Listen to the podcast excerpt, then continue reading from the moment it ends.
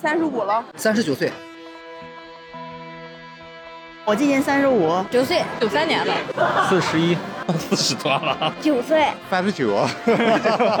这一看就是看灌篮标准年纪。哎，您还记得最开始看灌篮是多大？上小学，小学四五年级吧。我上初中，十三岁啊。我初中嘛，在电视上好像是每天中午还有晚上都有二十来分钟看漫画。初中应该是十五六岁吧。下课就回家了，就是为了看完他又出去玩了。这段时间就会看一遍动画片，原来因为没有结局，大家就凑钱去买的那个漫画版。但是启蒙动漫吧。每个情节都能记得住。特别喜欢，我是因为《灌篮高手》开始打篮球，是我们学校唯一一个打篮球的女生。是吗？然后我后来还去参加了青岛市体校，但是我被选中的是打排球，没有去打篮球。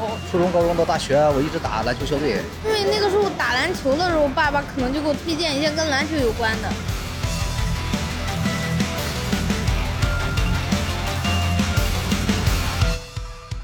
有很多人把那个故事当作现实存在的，把它当作心中重要的记忆来对待。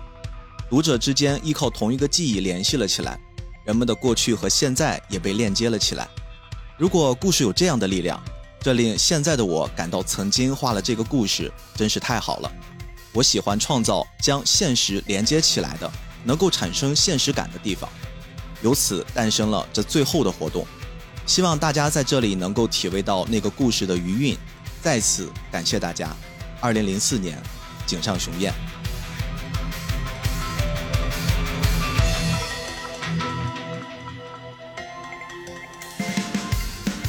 大家好，欢迎收听这期节目啊！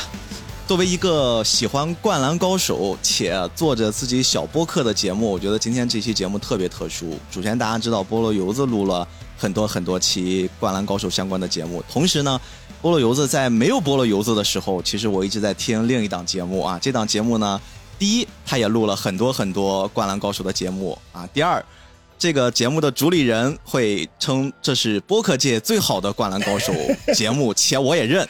第三啊，这个人其实某种程度上来说是我正儿八经的老师，哎，不敢不敢。所以今天我们邀请到了播客界大家都会叫罗叔，那我也会跟着叫罗叔老师的罗叔，我们欢迎罗叔。我会改名字了，大家好，我是头号玩家的老罗啊，然后也是菠萝油子的好朋友，也是非常热爱菠萝油子的节目的一个听众。各位好，你看看我何德何能呀？曾经我听头号玩家，现在我的罗叔开始听菠萝油子，我觉得这个事儿也很灌篮高手，多励志呀！嗯，大家本身就是一个环形的，真的你不觉得吗？其实播客特别像一个野餐的聚会。嗯，我呢先来，然后我从包里拿出了面包，你来的晚，但是你看我拿了面包，你拿出了香肠，然后大家都吃到一起嘛。所以，我特别特别喜欢聊漫画的节目，而且说实话，播客世界里边游戏的节目多，真正认真聊漫画，而且聊漫画底层的精神，聊画家的这种人很少。他有热爱，才能聊出这种东西，所以我特别喜欢你的节目。嗯，哎呦，今天把罗叔请来，好了，朋友们，这期节目可以了啊，就到这儿吧。感谢各位收听，哈，就是为了罗叔这句话而录的，可以了，可以了。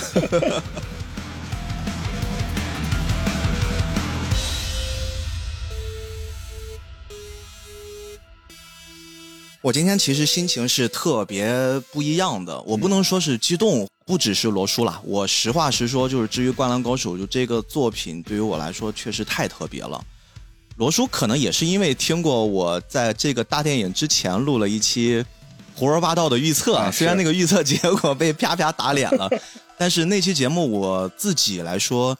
我特别满意，就是我首先从来没想过我可以录这么长的单口，而且几乎没有太大的调整。其次就是我觉得那期节目就代表我对《灌篮高手》所有的爱了。嗯，所以那期节目之后，我本来有一个想法，就是《灌篮高手》，我要不就在菠萝油子这档节目里面我就停在这儿吧就可以了。但是又有一个声音说，如果《灌篮高手》大电影上了，我一定要好好聊聊，至少用我这些年对他所有的热爱，我觉得得跟他再。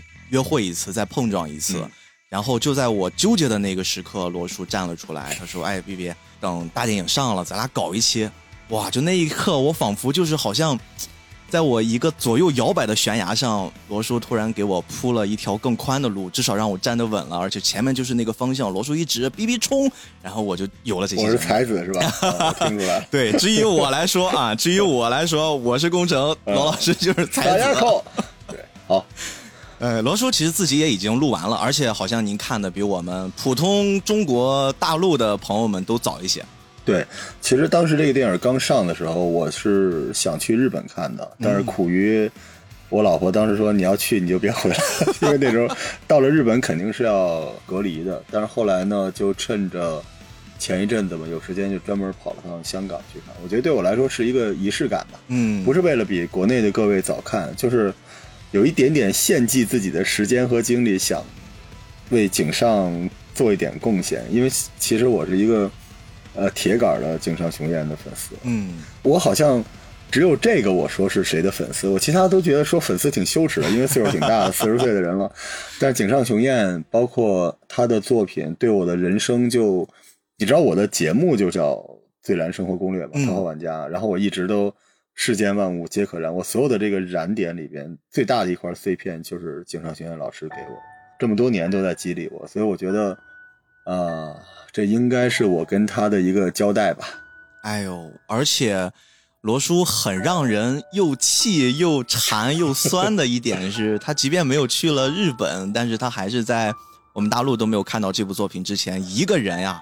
从北京飞到了香港，然后直接就扎到了所谓的香港最好的电影院，买了黄金位置，一个人就爽爽的。而且那个时候我看你拍的照片，好像电影院没有多少人，真的就是完全释放。对，就我一个人包场了，哇，呃，就觉得很奇妙，就好像是，呃我想去献祭自己，就有人给了我一个祭台，然后我就跟一个祭品一样，因为全场就我一个人，然后我就在那个电影院里边，我当时就说拿手机拍两张照片会不会影响别人？一看没有别人，然后我就变成一边用手机拍他的定格的画面，一边喃喃自语，反正也没有别人嘛，然后我就一边自己在说话，一边看那个电影，好像自己跟自己谈起来了。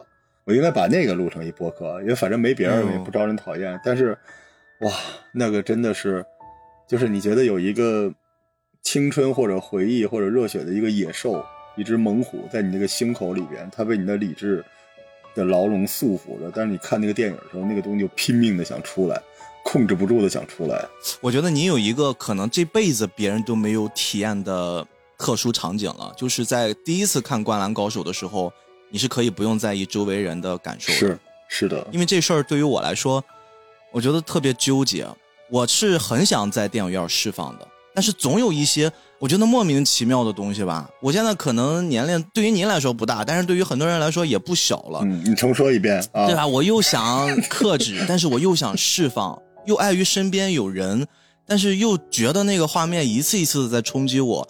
我那个眼泪就真的就是在眼睛里面打转，我努力的控制它不流下来，但是我一边又希望能赶紧让它嗯释放出来那种纠结，而且真的是他从第一个画面，从那个线稿开始描起的时候，我不知道是一种什么力量，我就开始是往下滴答了，然后就我在那抗拒。所以您当时是让自己肆无忌惮的就任凭眼泪流淌，还是说你即便没有人，依然保持着中年男人的体面？哎，我觉得你刚才那个词特别好，就是抗拒。因为实际上我们后边也会聊这个电影哈，呃，实际上这段时间我觉得不光是这个漫画、这个电影，或者是这个青春，它实际上是一个通道，通向过去你曾经经历的那些勇敢或者那些挫折。那个通道，你当时可能那件事儿忘了，但是那个情感、那个情绪是留在你身体上的。你嗯可以说它是一个伤疤，也可以说它是一个记忆点。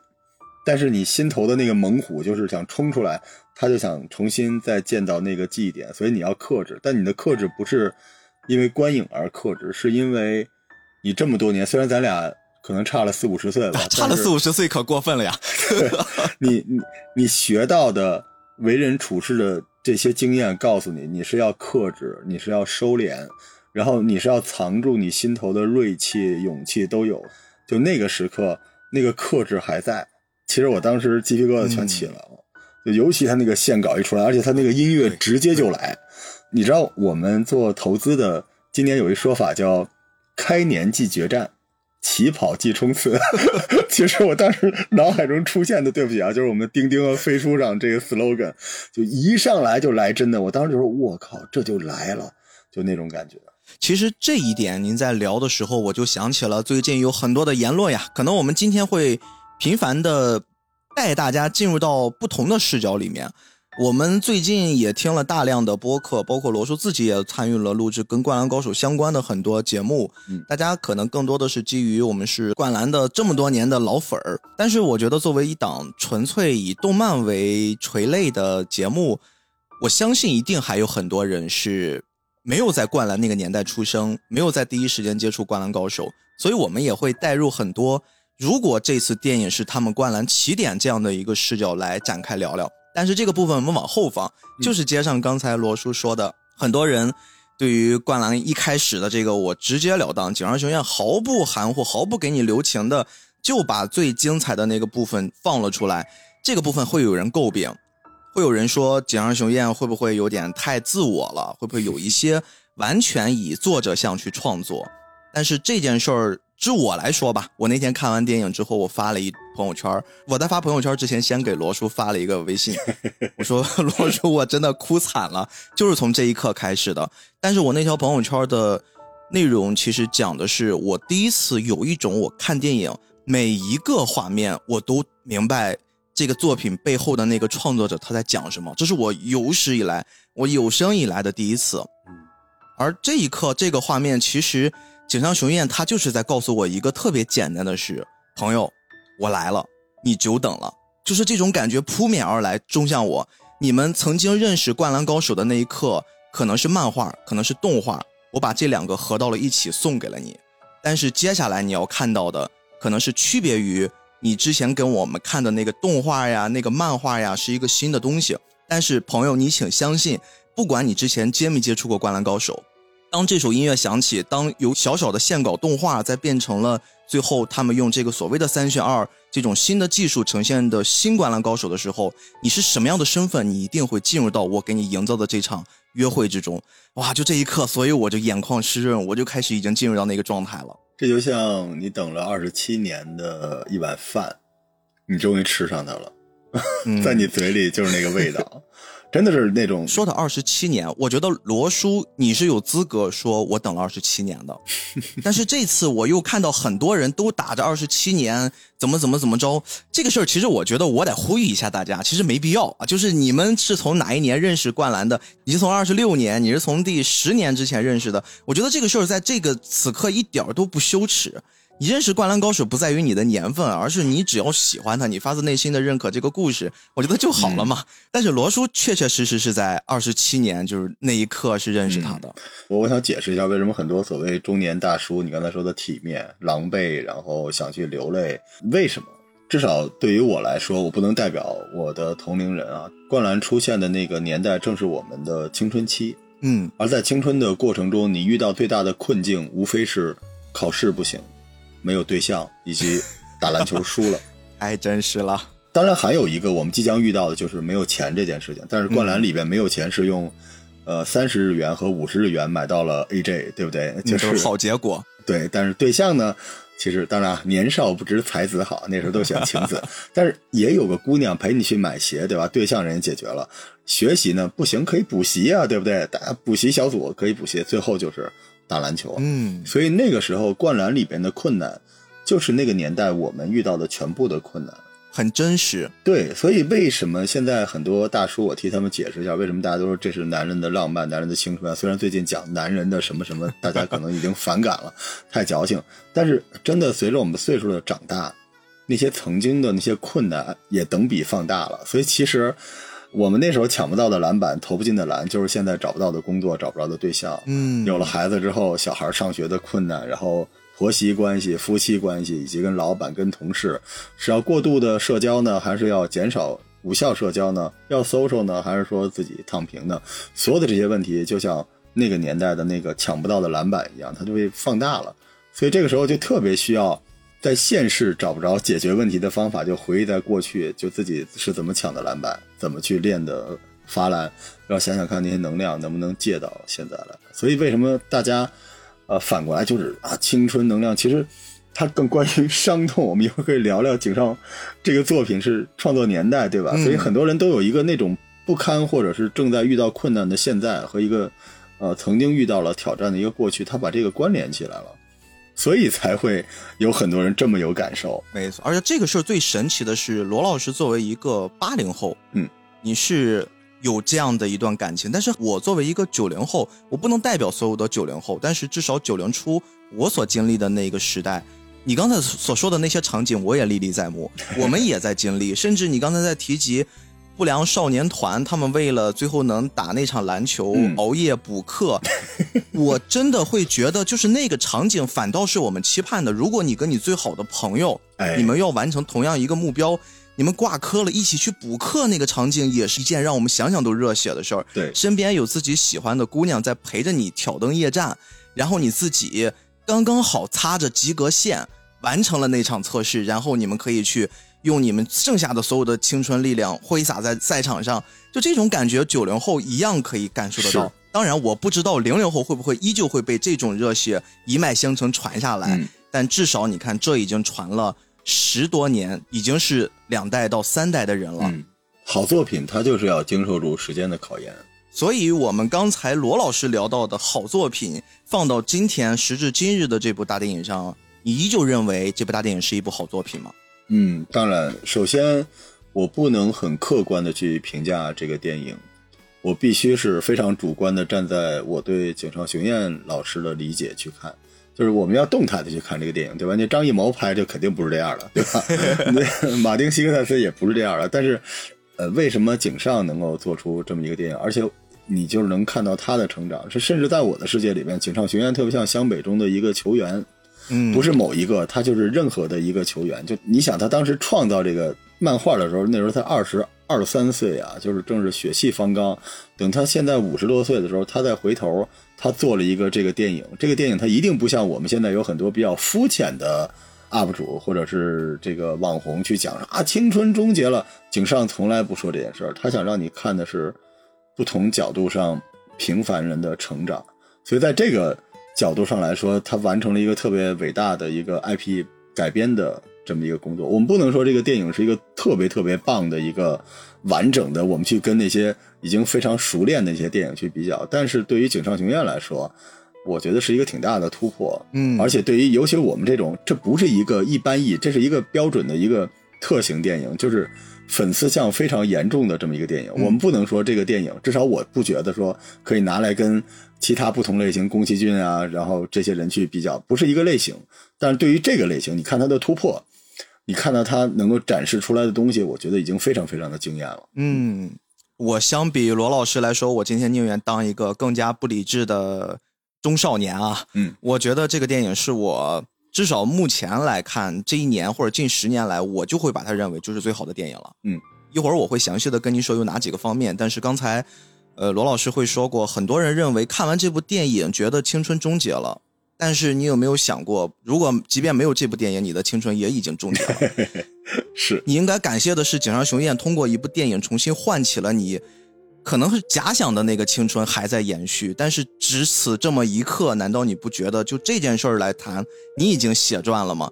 你的青春在你已经没有青春的年纪重新又回来了，哪怕那么一瞬间，这件事儿已经让我觉得热血沸腾了。同时啊，这次在准备这期节目的时候，我认认真真的又把井上雄彦的三部纪录片儿全看了。嗯，十日后的纪录片，最后的漫画展的纪录片，还有那部就是他一直在创作《浪客行》的时候过程之中，NHK 给他拍摄了一部纪录片。嗯，所以今天我可能会借助大量的这些纪录片里面所塑造的，在我脑海中已经比较立体的井上雄彦的这个形象，来跟大家去分享一下我对于这部大电影之所以那么的喜爱，之所以我认为它或许对我来说就是一部完美的电影了。即便井上雄彦作为动画导演或者说电影导演，他还是一个稚嫩的新人，但是他的完成度是一个极高的。这部电影或许它是粉丝向的味道很重，但是它不只是送给喜欢灌篮的人，就像节目开头我说的，它其实也给了很多很多希望能通过这部电影跟灌篮出狱的人说一声你好，然后把他们重新也拉入到《灌篮高手》的世界里面。井上雄彦其实一直在这两件事里面疯狂的做权衡，同时他在做权衡的还有一件事情，就是我们都知道对战山王啊这个事儿，我其实一直很纠结呀，为什么要上来 the first 就是打山王？我在上次那个预测节目里面，其实我说了很多啊，被人骂了，说你这个臭傻逼啊，为什么我们好不容易等到了这个青春回来了，你还不希望他打山王？啊，具体原因我前面都说过了。但是既然已经选择了打山王，我觉得他其实真的很努力的在做另一件事情，就是我怎么样把他们放进，或者说换一个词叫塞进一部电影里面。山王那个内容量可真的不是一部我们传统意义上电影就能承载的。因为我也跟电影从事相关行业很多年，我也参与过一些剧本的创作。真的，如果把山王所有的这些脉络我们给平铺开来的话，这绝对不是一部。电影的剧本体量可以承载的内容，嗯，他做了很多的删减吧？对，所以他在做了很多的删减基础之上，如果我们带入一个创作视角的话，很好去解释大家为什么一直在纠结。比如说那些经典的镜头都不见了，那些晴子、那些鱼柱突然出现在赛场上，包括各种人的什么高光时刻说的什么样的经典的台词为什么消失了？其实是有根据可循的。就像我前面说的，这是一部电影。首先，它是一部电影；其次，它才是一部《灌篮高手》的电影。一部电影必须要承载的一个信息量是：我得囊括一部分新人看，我不能全部指望所谓的什么情怀呀给你们铺上去，让这些喜欢灌篮的人看完爽完了就拜拜了。那如果那些新人他们想接触《灌篮高手》，过去他们没有这个机会，这次他们走进电影院了，突然凭空出现了一个比赤木刚宪还要高的、嘴唇还要厚的、穿着一身。厨师服装的人在赛场篮下，在那儿削的萝卜，有没有考虑过新人他们会什么感觉？突然看到一个刚才明明在赛场边上给人加油助威的漂亮年轻姑娘，突然出现在了板凳席上，然后搂着这个剧情里面最特别的那个红头发，跟他说你喜欢打篮球吗？会不会觉得突兀？这些东西其实，在狂热的粉丝脑海中可能已经忽略掉了。他们会疯狂的想象这部电影应该是我记忆中的经典场面，我记忆中的那些熟悉的台词原封不动的放出来就是好，但放出来真的是好吗？这件事儿是我自己也在反复思考之后，我想到的这个事儿。至于井上雄彦来说，他一定做过了大量的取舍和大量的思想斗争，然后他以一种对观众负责的前提，最后做的决策。我有一个补充哈，井上雄彦先生在这个电影上映之前。就你知道他不是用一些对号一个一个的五四三二一这么往回来倒计时，再往前的时间里面，他是找了很多日本的篮球联赛的一些球员，给大家推荐了这个电影。这个我想说什么呢？就井上雄彦的身份发生了一个特别大的变化。他在画这个漫画二十多岁的时候，他是一个漫画家；等他三十多岁，他去创作《Real》啊《浪客行》的时候，他其实已经是一个画家或者叫一个艺术家了。嗯，然后这十多年间。他干嘛去了？你你能看到他呃，《浪客行》已经好几年没更了，然后《Real》呢是一年多停更了。他去干嘛了？他就一直在搞篮球，所以他现在是一个篮球人的身份。哎，所以从篮球人的身份上，你知道井上雄彦一直心里边有一个遗憾。我之前在他呃出席一个活动的时候也讲过，他当时那个活动跟《灌篮高手》没什么关系啊，那是跟日本剑道有关的一个活动里边，他其实有一个。内心上的一个小伤疤，就是有人说他画的这个东西不是篮球，是一个漫画。因为你知道，《灌篮高手》一开始还是有点像日本的那种玩梗的那种漫画。对对对，当时碍于丈夫的各种限制吧。对，而且说实话，井上在创作《灌篮高手》的时候，他并不是信心满满的，因为当时他是拿了手冢奖之后，他是有点走投无路，不知道该干什么。后来变色龙也被腰斩了，所以井上说。我一开始得奖的那个角色，那我就画回篮球，因为我喜欢篮球，所以一开始他不知道该干什么，就是迷迷瞪瞪的就上路了。所以他心里一直有一句话在刺伤他，当然这句话是我想的啊，你那个是动画，你那个不是篮球。但是井上是一个如此热爱篮球的人，所以在这个电影里边，他就要去漫画化。虽然他的画风展示的方式在提醒你，包括他后来的这个配色等等，都在提醒你这是一个漫画。他其实完全可以三选二，有一些漫画的技巧，比如说那个速度的虚线，对吧？对，那个篮球上的震动线都可以不用。但他要告诉你这是漫画，没问题。但同时他也想展示出我的 first，我做的电影，我的《灌篮高手》就是一个跟篮球有关的东西。你看他其实，在很多采访里边会抗拒别人说煽情、青春，他说我就想画一个篮球。那你们的解读是你们的事情，但是对于我来说，我想画篮球。他其实言下之意，你知道井上是一个很孤高的人，对吧？他言下之意就是我不想蹭你们创造出的那些溢出的流量和情怀，我就是一个搞漫画或者搞篮球的人。所以在这个比赛里边，你刚才说的我非常认同啊，就为什么鱼柱怎么可能拿着一个刀在赛场上出现，他不合理。还有一个就是，呃，咱们刚才说赤木晴子这个事情。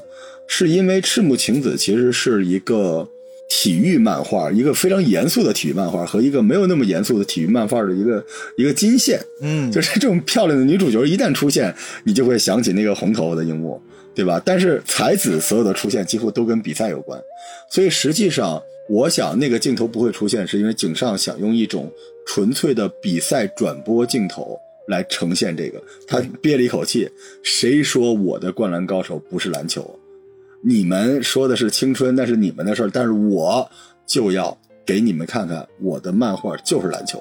所以这个比赛里边连回放都没有，所以换句话说，它都不是篮球转播，它就是让你在现场看一场比赛。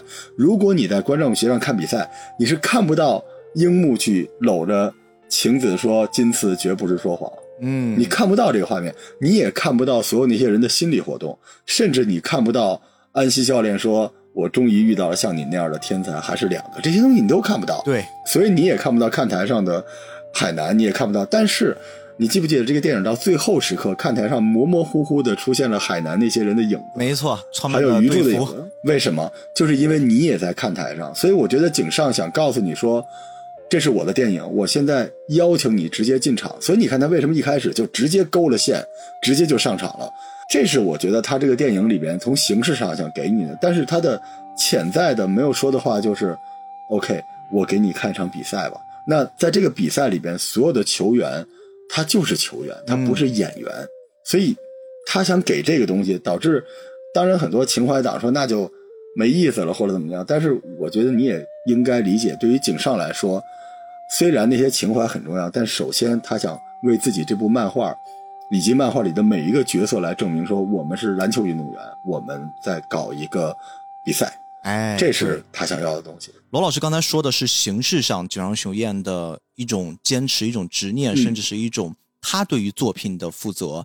但很多时候，这种创作者所谓的对于作品负责的行为，会被一些观众、被喜欢他们的人误解成是一种孤高，是一种对于。我们观众来说，是不是有那么一些些不负责任？但其实恰恰相反，就像我前面说的，如果你们真正看到了井上雄彦的那几部纪录片，你们会对于井上雄彦这个人在心中变得立体。是，大家可能接触的比较多的应该是十日后的那个纪录片。那个纪录片的背景是因为当时《灌篮高手》的漫画已经发行了一亿册了，一亿册其实是在日本整个漫画史上是一个特别夸张的数字了。几乎就是没有太多能达到这个高度，就是殿堂级别的销量。而在这个过程之中呢，大家会发现《灌篮高手》虽然完结了，但是持续的很多全世界的人吧，不只是日本的青少年，大家同时都在期待的《灌篮高手》能不能有后面的故事，他们未来的发展走向，我们还是一直在持续关注的这个作品。井上雄彦呢就决定啊要刊登一下，找了当时找了六家媒体，分别发了一些消息，每张。报纸的图画还都是不一样的，很多人为此呀都疯狂的去集当天的六家不同的报纸的销售，把它集起来之后就能看到不一样的形象，也是主人公的画册嘛。就在这个背景之下，他才决定联系当地的政府，找到了一间废弃的小学，有了后面我们熟悉的故事。而井上学院对于观众最大的尊重，就是他非常知道观众想要什么，观众在期待什么，以及观众对于他的认可和 respect，是他才有了后面我要在这么多的黑板上，尽可能的，真的你看到那个画面都会替井上心疼，他一直在压榨自己的休息，过度的劳动。然后去创作了整个那黑板上的剧作，然后以及他后面还有一个很尊重、喜欢他的粉丝的一个行为，就是他没有去设置来参观的人跟这几个画作之间的距离，他十分相信自己的观众、自己的粉丝、自己的读者们是可以在面对《灌篮高手》的创作的时候，会保持一定的距离，会尊重每一幅画，细细的品味的同时，不会有任何的擦拭啊！我当时看的那个版本，在 B 站有很多为此争吵起来了。说这个东西如果在中国的话，会不会就有人上去摸了？我觉得这个事儿是没有必要的，我们不要假设。我相信喜欢灌篮，包括我，包括罗老师在内的所有的小伙伴们，大家应该都可以做到这一点。但是我们不做预设，只是通过这个行为，你会发现井上雄彦是极度尊重他的读者们的。同时，刚才罗老师在说像一场比赛一样呈现在荧幕上的那种感觉，井上雄彦在他的作品里面连续的用了一个词叫真实感。嗯。他认为真实感这件事儿是尤其重要的，特别是在这部大电影里面，这个跟罗老师刚才分析的那个东西是完全匹配、完全吻合。而这个真实感其实是可以回答大家在早期啊，现在其实真正大电影上了，大家看完已经没有那么强烈的感觉了。但是在早期，大家吐槽最多的就是三选二。三选二这件事儿啊，很多人我不知道是从哪儿传出来的，就是三选二就等于省成本，就等于没有钱。就等于井上雄彦要割韭菜，就是我不知道这几个等号是怎么成立的。但是如果大家熟悉整个创作流程，会知道三选二会分很多种情况的。而井上雄彦这种三选二的程度，可不是随便的为了省省经费去完成的这个三选二，因为井上雄彦要追求的是那种真实感，那种真实感是要借助现在这么多的新技术，而且井上雄彦很早之前就已经。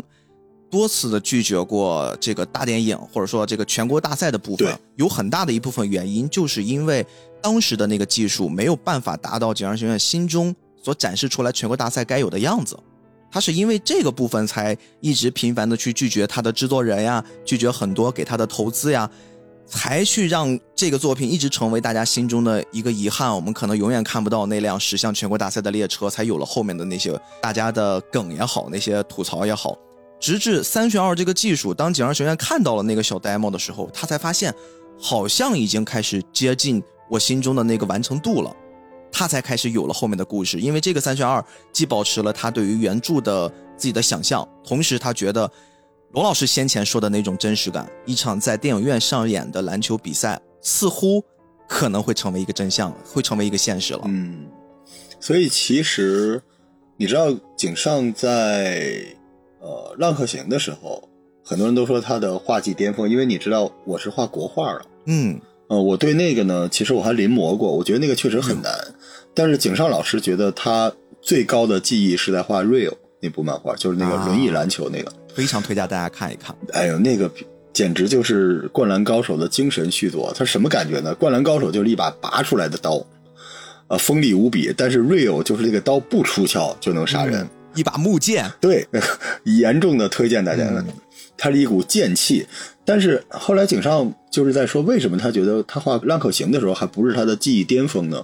是因为他不知道古代的剑客是怎么拔刀的。嗯，没错。所以他当时的拔刀术是用高尔夫挥杆练的，自己想象中练的。然后他找了一些剑客，但是那些剑客也达不到。宫本武藏那种水准，但是你知道找篮球运动员扣个篮还是比较简单。哎，对，所以后来井上在画 real 的时候，你的听众应该比较资深的这个漫画粉啊，去看了那个，你会发现那里面的篮球镜头虽然非常少，而且很多是在轮椅上完成的，但是它的分镜和它的动态、它的镜头感是比灌篮高手还要厉害的。他很少会用那种速度线，但是他每一个定格前后的这种因果关系都让你。好像身体在跟着转动的，是巅峰的那种状态。呃，所以我想说，这个漫画里边展示出的能力，井上雄彦先生说，他就用到了这个电影里边。所以你知道，这个电影三选二实际上是在现实上唯一能够跟得上井上的镜头和他想表现的东西的一种方式。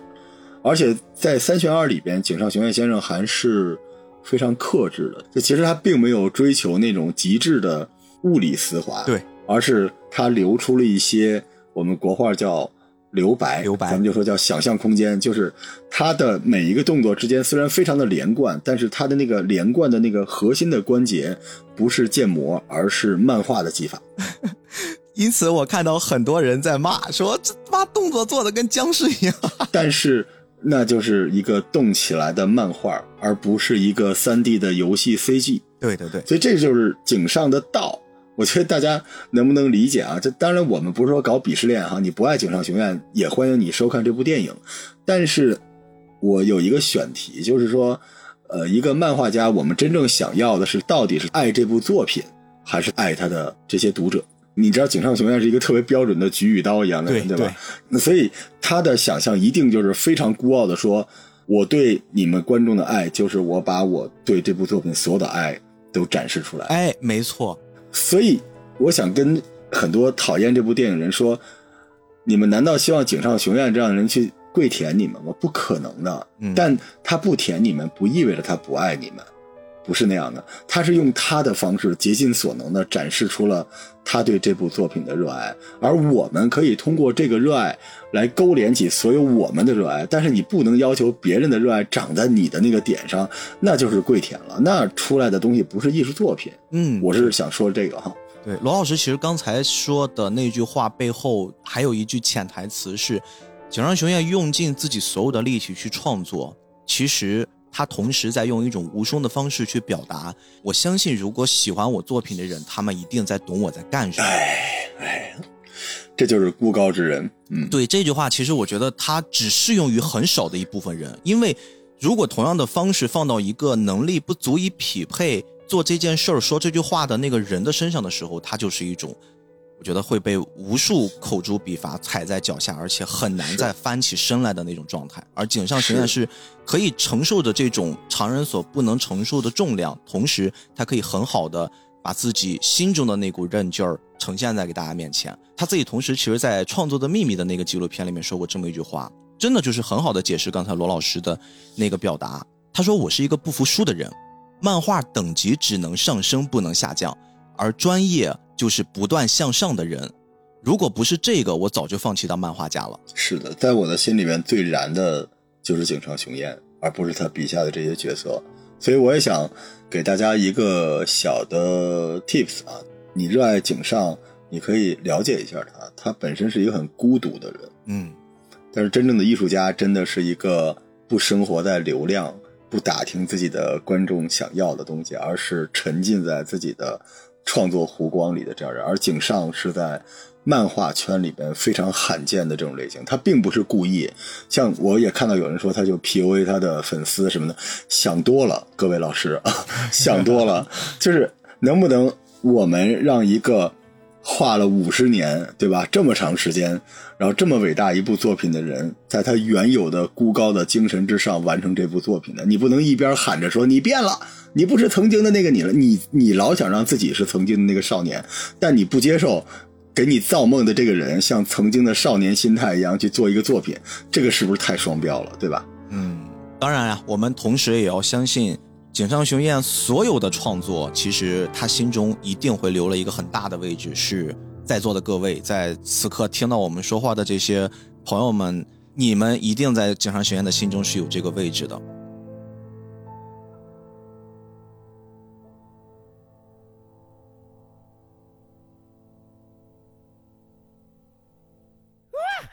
很喜欢《灌篮高手》，只要这个歌一响，我简直就是要哭死那种的。当时突然的停播，让人感觉挺接受不了的。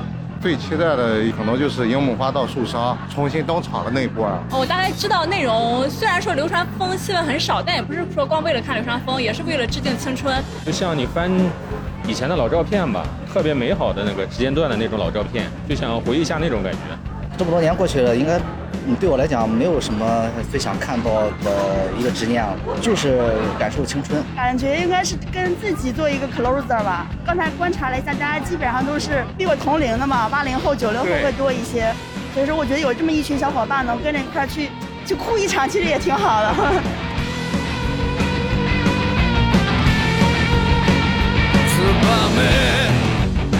从开始着手制作电影已历经数年，总算已经接近完成阶段了。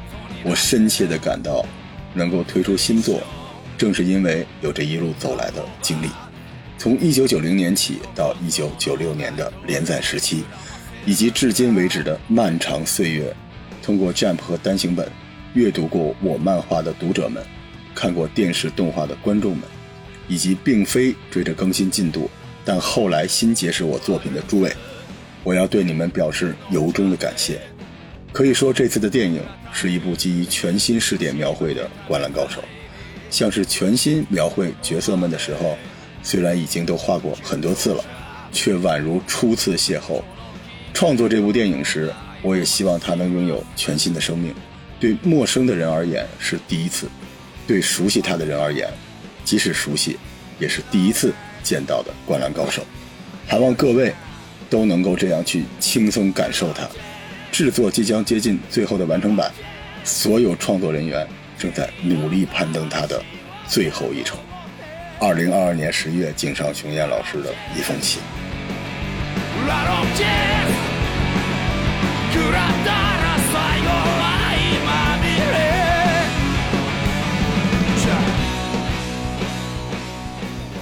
当我们听到刚才的这封信的时候，这也是接近《灌篮高手》大电影在日本，也就是在全球第一次跟大家见面，倒计时还有整整一个月。嗯，一个月。那个时候，我相信这部作品也正在后期紧张的进行当中。我相信井上雄彦自己也是紧张的，因为作为一个《灌篮高手》的创作者，他对于这些人来说再熟悉不过。但是作为一部电影的方式跟大家见面。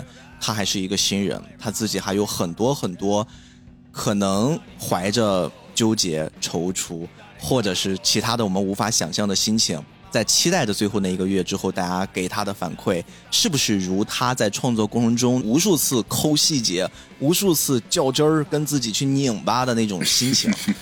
我自己其实，在看这部电影的时候，我在最初当时看到放出来的预告片儿我也会在各种想象了。首先。就像前面我自己给自己打脸的一样，我没有判断对那是跟山王，但我心中是想象的，呃，最好是山王，因为那也是我的一种心结儿。但是我想的是，如果是 The First，如果是当井上雄彦重新振作、重新下定决心要让灌篮高手跟我们再见面，那我希望这个时间尽量的延长一些。嗯，我希望这种次数尽量的再多一些。我希望井上雄彦，或者是说井上雄彦的灌篮高手可以。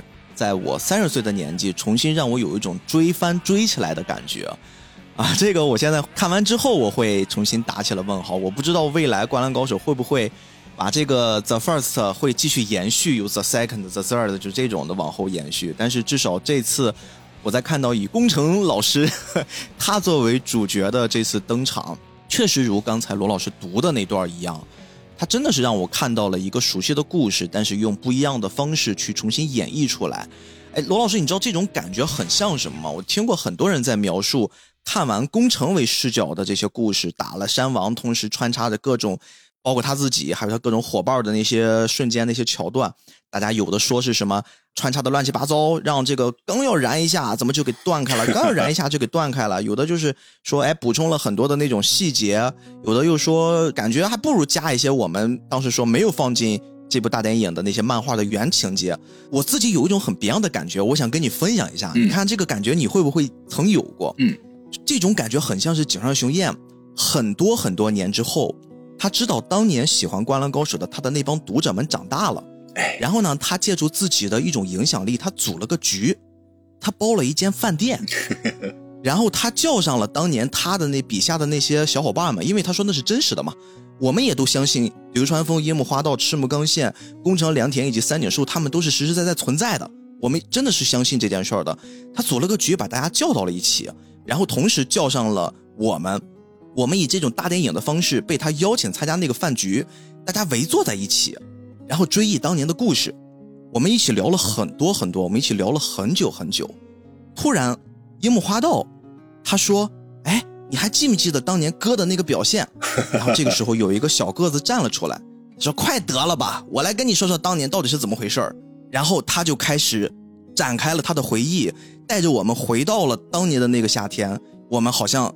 顺着他的回忆回到了那个赛场上，但这个还没有完全。之所以这是以井上雄彦组了这么一场酒会的局，是因为这里面穿插着很多很多的故事，而且很多很多的故事都是我们过去没有曾经看过，我们想方设法想去了解，但是都没有的。就是因为我们在无数次的这种路边摊或者是酒局上，我们一起聊天、一起吹牛逼的时候，总有一些人会说出当年我们不知道的那些事儿。嗯。就你知道当时那个三分球是怎么回事吗？哎呀，当时那个三分球其实呀，你们都说是什么我体力不支了，但真相是这个样子。我告诉你们，是因为当年我年轻的时候，我跟更双连山打过架，我一直觉得好像有点亏欠他，所以那一刻我想的不是因为我没劲儿了，我一定要投进，说出我的名字，我叫三井寿，不是的，那是我跟你们冠冕堂皇我说的那一套。但实际我的想法是，工程，我要把当年的那个。我对你做的不是很好的那个行为，我觉得在此刻我有些歉意，就包括宫城良田，他也不是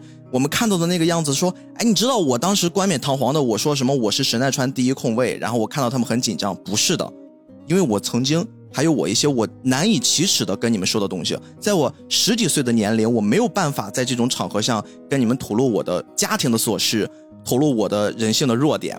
但是现在我四十多了，哥们儿可以跟你聊聊曾经的人生。你们可以知道我曾经经历的那些事儿了，因为此刻你们是我们的好朋友，我愿意跟你们展开心扉，我愿意跟你们去回顾我们年轻时候一起犯的那些蠢事儿。就整个这部电影给我的是一种感觉，大家坐到了一起，嗯，好写意啊，真的就是我一直感觉井上雄彦用尽他的力量，用尽他的号召力，在给我们攒了一个局，嗯，这个局才是真的。我说的那个青春，他可能不回来了，不要再想象你的青春会回来了。但是青春不回来又怎么样呢？你该拥有的一切，我都可以给你啊！我可以给你比你青春得到的更多。我在大概一二一三年在美国的时候，有一次在洛杉矶的一个小酒馆里边，嗯，呃，当时买不起斯坦普斯的票，就在外边看。然后呢，看湖人的一个比赛，在电视上。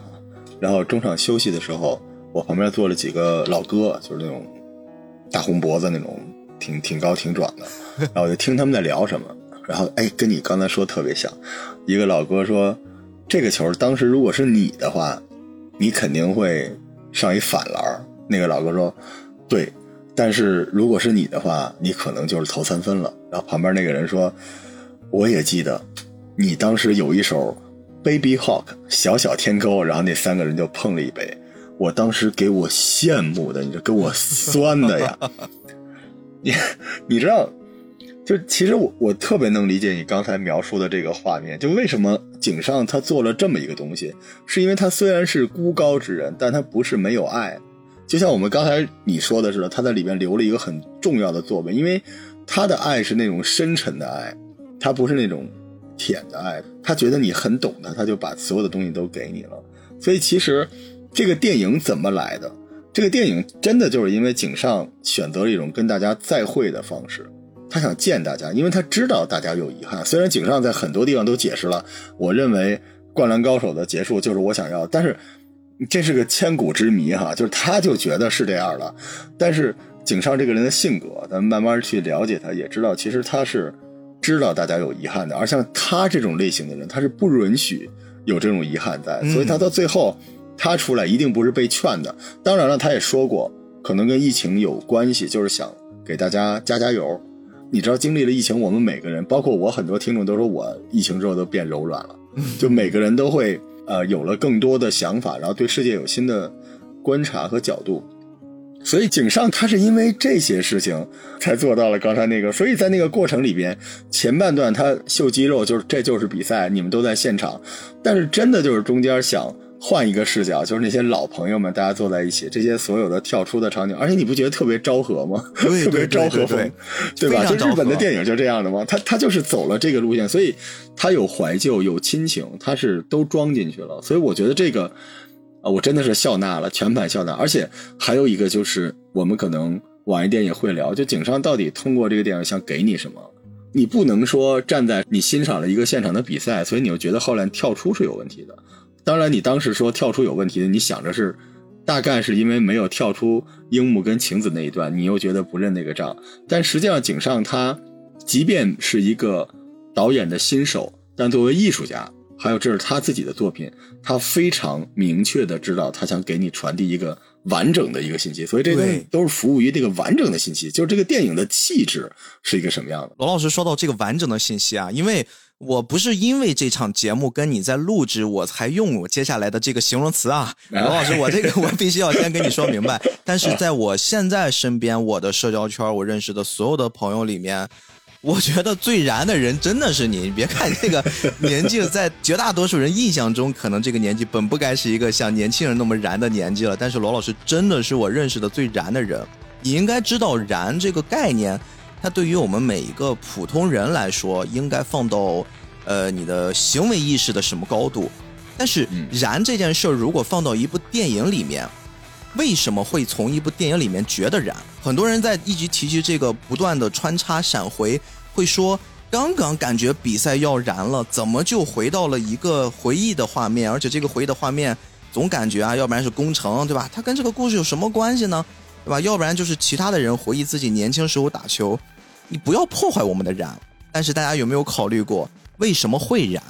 因为有一部分你看不见的平静，是的，才让燃的画面显得那么燃。对，如果我们现在设想啊，我真的未来等这个大电影上了流媒体，我们可以进行更深度的二创的时候，我相信一定会有人把所有的回忆片段都剪掉。嗯，就是我们只看一场篮球比赛，那一刻或许你会觉得燃，但是当你从头到尾一气呵成看完了之后，你不会有此刻看完这个大电影那种间断性的燃的，就是每一个篮球场上的画面突然音乐响起来的时候，比如说宫城良田的那次突破，伴随的那首音乐一响起的时候，我操，那个眼泪就是啪嗒啪嗒往下掉，你那种感觉就会弱很多。是的，是的。我们在相信每一次燃的过程之中，一定要感谢的是那些剧情前面所所设定的那些平凡，那些平凡才造就了后面的伟大，对吧？我们现在有这么多牛逼的人，其实你应该感谢的是我们普通老百姓衬托出了他们的牛逼。哎，我给你补充一点啊，我就觉得你说的这个，我还真的特别有感受。就比如说，有很多人说会把这些都剪掉，还原一场比赛，对吧？嗯，那你看 NBA 去不好吗？对呀，NBA 可能时时刻刻都在让你燃着。你你知道你这是一什么行为吗？就是说，你跟罗贯中说你这三国写的不好，这是井上雄彦自己的作品，就相当于你特别喜欢周杰伦，但是你不喜欢他那些歌的主歌部分，你把他二十首歌的副歌编在了一起，就是你你你你你这个你图啥？所以到最后就是你只想要你想要的那个片段，没有问题啊。我们每个人对于每一部作品。对你最有感受的那个画面真的是不一样，有的人就喜欢原来那个 Q 版的樱木，嗯，有人就喜欢那个，有人就喜欢水户洋平，就一直觉得打架是最帅的，因为这些人肯定是不打篮球，对吧？那喜欢什么样的都有，但没关系。但是你对这个东西的喜欢，是因为现在自媒体太多了嘛？就是你已经把它上升到你要教井上雄彦怎么改一个他自己的作品，你这个 你你图啥？我这个说实话是有点不理解。当然，每个人都可以有自己的喜欢，你就喜欢你喜欢就行。但是你真的把周杰伦二十首歌的副歌剪在一起。你不丢人吗？啊，好，我是仅代表头号玩家这个这个平台啊，头号玩家节目的、呃，也代表我，也代表我。嗯，我非常认同罗老师这个观点，就是呃，我现在越来越长大，就可能内心有一些点慢慢的变得柔软起来，嗯、但是真的到了《灌篮高手》，有很多可能我自己觉得我自愿的，我顶着挨骂，我愿意为这个作品发声。一方面，我对于这部作品，对于井上雄彦的尊重。对于《灌篮高手》，我爱的深沉。另外，我确实觉得现在有一些方式方法确实不太对，就是你可以完全自由的在任何公开场合表达你对这个作品任何的情绪，它是好，它是不好，你喜欢，你不喜欢。但我觉得没有必要掀动一场抵制，或者说在大放厥词的同时去呼吁不要看。嗯，我觉得这个东西可能对于很多人来说，他没有办法像我们那样。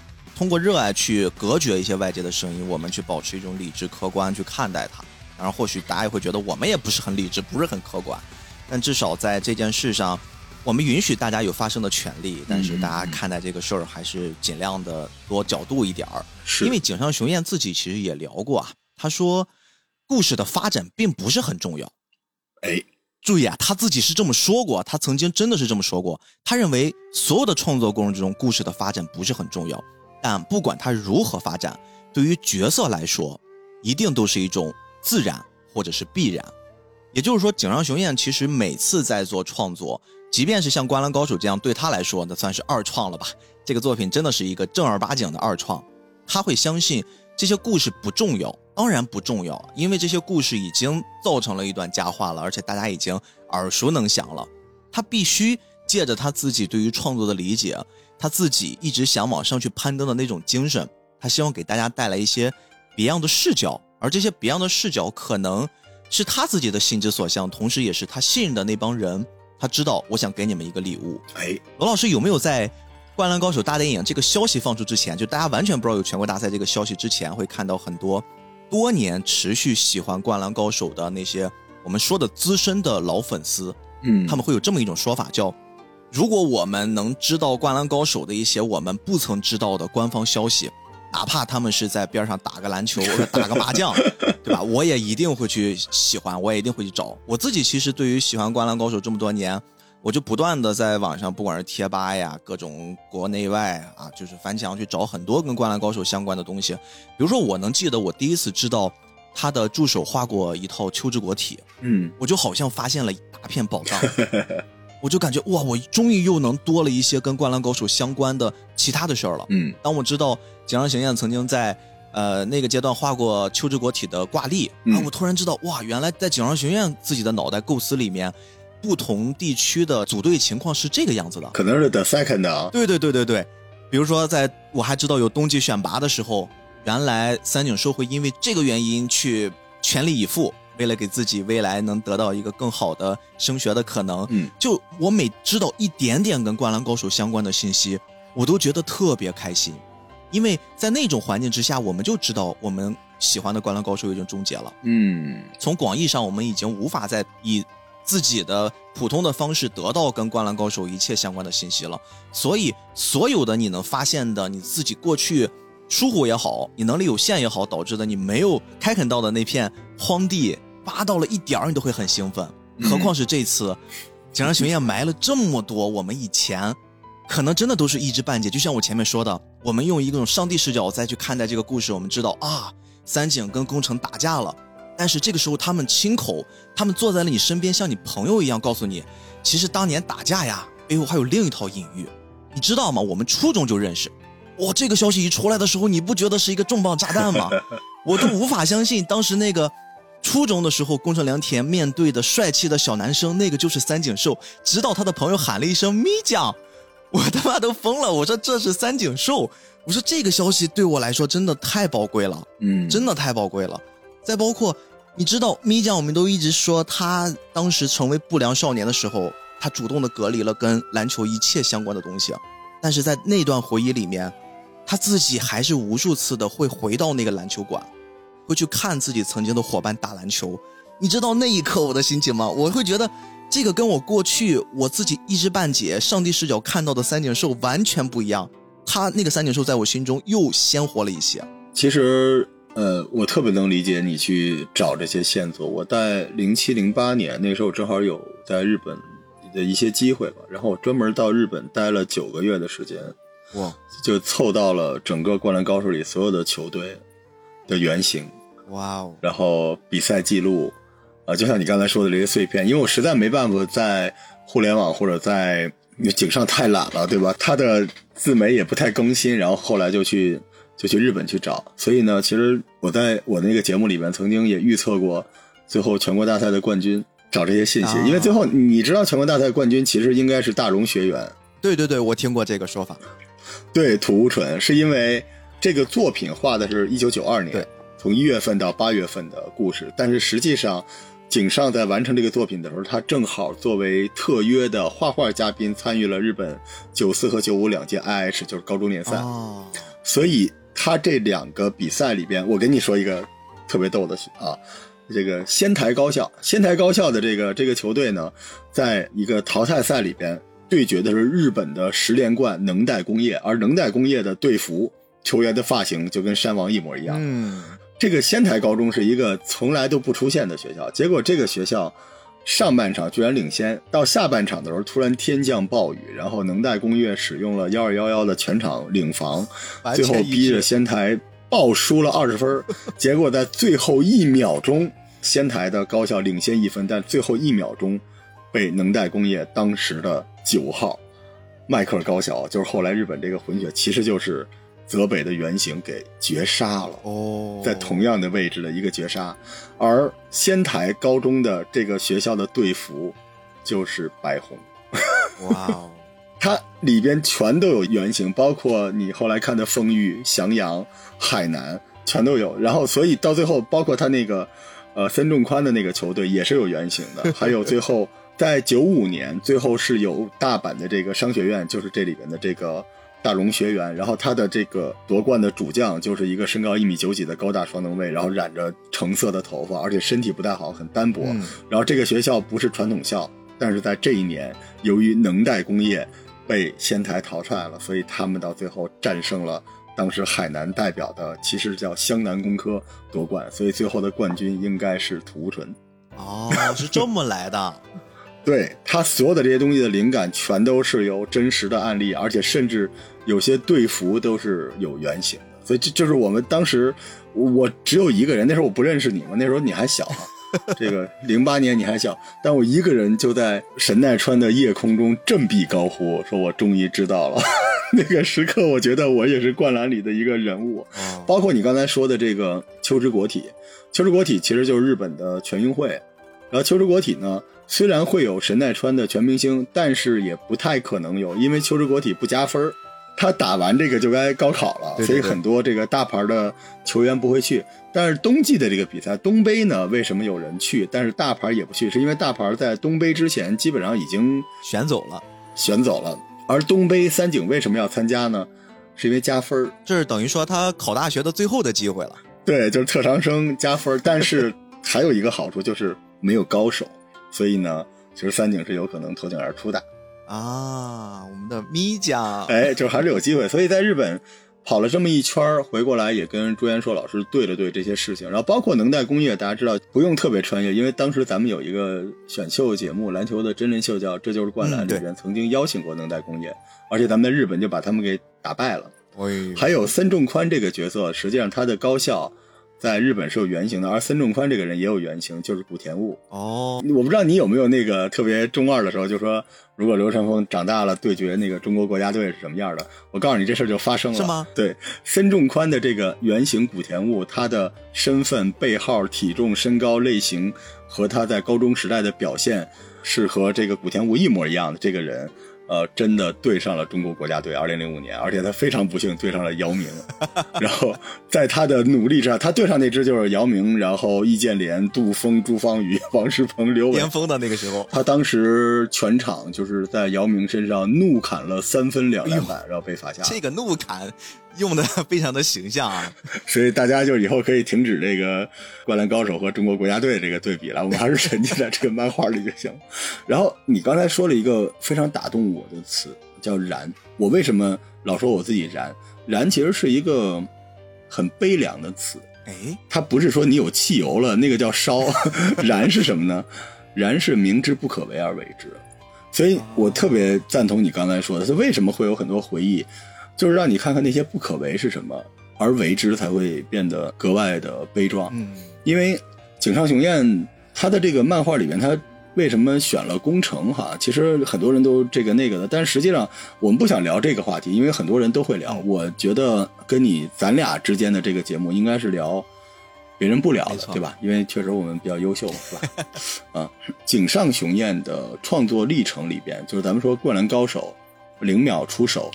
浪客行和 real 里面，他一直在讲一个事情。我相信这个事情，我从来没有在别的节目里聊过，这是我的解读了，仅代表我自己。我相信这个事情也是困惑他，也是激励他的东西，就是努力重要还是天赋重要？你看《灌篮高手》里边哈，流川又有天赋又努力，对对吧？樱木有天赋，但是早期是不努力的，后来他才努力，但是他那个天赋不是篮球的天赋，对吧？然后赤木刚宪呢？有点天赋，非常努力。三井呢是有天赋不努力，对吧？嗯，宫城是唯一一个完全没有天赋的人。但是他足够努力，而且他的努力有更悲壮的，因为他可能想在这个电影里边交代清楚，他想像他哥哥那样。所以你看，湘北这支球队，我之前跟朱元硕老师说，是一个非常烂的球队。他的那个主教练，呃，安西教练其实是一个政委，就会聊天就从来不布置战术，唯一一个战术是四防一打海南。所以其实湘北没有战术，他的进攻就是一对一吃掉对方。所以。攻城是唯一一个从来没有一对一吃掉过对方，而每次攻城的 highlights，他的精彩镜头都是从对方手里逃掉了，就算是吃掉对方。你看他在县大赛对付的都是什么人哈？藤真剑司、木申一，后来仙道也打了一阵空位，对吧？结果到了这边南烈，他最后要打的申京都是王牌，对他从来没赢过，为什么？他就是井上雄彦。他就是井上雄彦，井上雄彦个儿也差不多啊。没错，我还真是在场下看他打球来着。嗯，所以你看，什么叫燃？天赋和努力到底什么重要？咱不多说。宫本武藏和佐佐木小次郎，那小次郎绝对是天赋爆表，对吧？是。你再看那个 Rio 里边，谁是天赋，谁是努力？还有零秒出手，他为什么最后把那脚掰了，而那个没掰？所以其实井上他最大的困惑。真的就是天赋重要还是努力重要？他一直在说，当然他最后的结论肯定是努力是 OK 的。为什么？他自己在《灌篮高手》里面，你见过一个漫画除了悠悠白书啊，画风变成这样的吗？他到了最后浪客行的时候，他已经开始用毛笔画画。我特别担心他《灌篮高手》画下去，他也会用毛笔。你看《灌篮高手》最后那个几章的时候，其实画风已经严重的。写意了，对对对，所以其实这就是井上的燃，井上自己就是一个燃烧的人，就是他一直在挑战，而且他一直是一个下狗，所以工程就是那个人，就井上他把所有的自己的迷茫、自己的成长都放在了这个漫画里面，所以到最后，我想他用工程给大家看，其实很多人说就是他玩大家的心态或者什么，但是恰恰如果你认为《灌篮高手》是一个燃番的话，没有比工程做主人公更燃的了，对。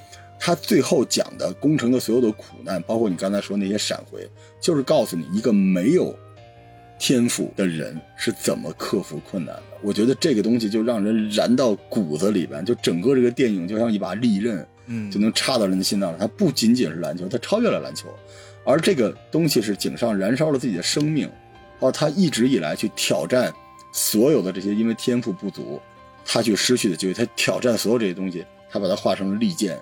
藏在这个电影里面，所以我觉得你刚才说那个燃，让我非常非常的有感触。我们见过了太多在动画、漫画领域上优秀的主角，他们可能家庭显赫，对吧？有各种的血脉，然后身体素质天赋异禀。对，我们看了太多之后，我们会自然而然的把自己带入到漫画里面，我们希望能成为英雄，但是。就像井上他自己的心境，他自己从二十几岁的少年充满了干劲儿，然后他慢慢的希望能接触这个时代，接触这个社会，慢慢的心境沉淀下来，他会发现好像这个世界本来的样子该是一个什么状态，而我们这个世界上绝大多数人，我们都是碌碌无为的平凡人。景象在这么多年，其实一直在让自己的心境沉下来。所以你越是看纪录片偏后的那几部的时候，你越能感觉出井上雄彦他身上就自然而然的散发出一种很谦卑的艺术家气息，匠人的心态出来了。对，就是你注意，谦卑跟艺术家在很多人的刻板印象里面，这是一个天然的相悖的词。一个艺术家，或许我们会用一些孤傲，或许是用。格格不入，就是这种词一般会去形容一些有艺术的。我们甚至会夸张一点，会说这个艺术家是个疯子。但是当一个谦卑的人变成一个艺术家的时候，他所碰撞出的那种火花，那就是后面井上雄彦所奉献的这些集大成者，包括您刚才说的 Real，甚至我觉得一定还会有我们这次《灌篮高手》大电影的作品留在他的这个名字上，留在历史上。是的，是的。刚才。您在说井上雄彦是宫城良田，那就是画了他自己。我在之前的那个预测视频里面也用了很长一段时间去分析为什么，我也这么认为。我们两个加起来或许达到了 百分之九十九，就是这件事儿我们给他实锤了。最后还差那百分之一，也让我找到了，这是我自认为的啊。井上雄彦曾经自己说过，这个可以很好的帮罗老师刚才的那段发言做一个补充。井上雄彦自己来说。比起自己是一个万能的神来创造作品我更想看自己能走多远。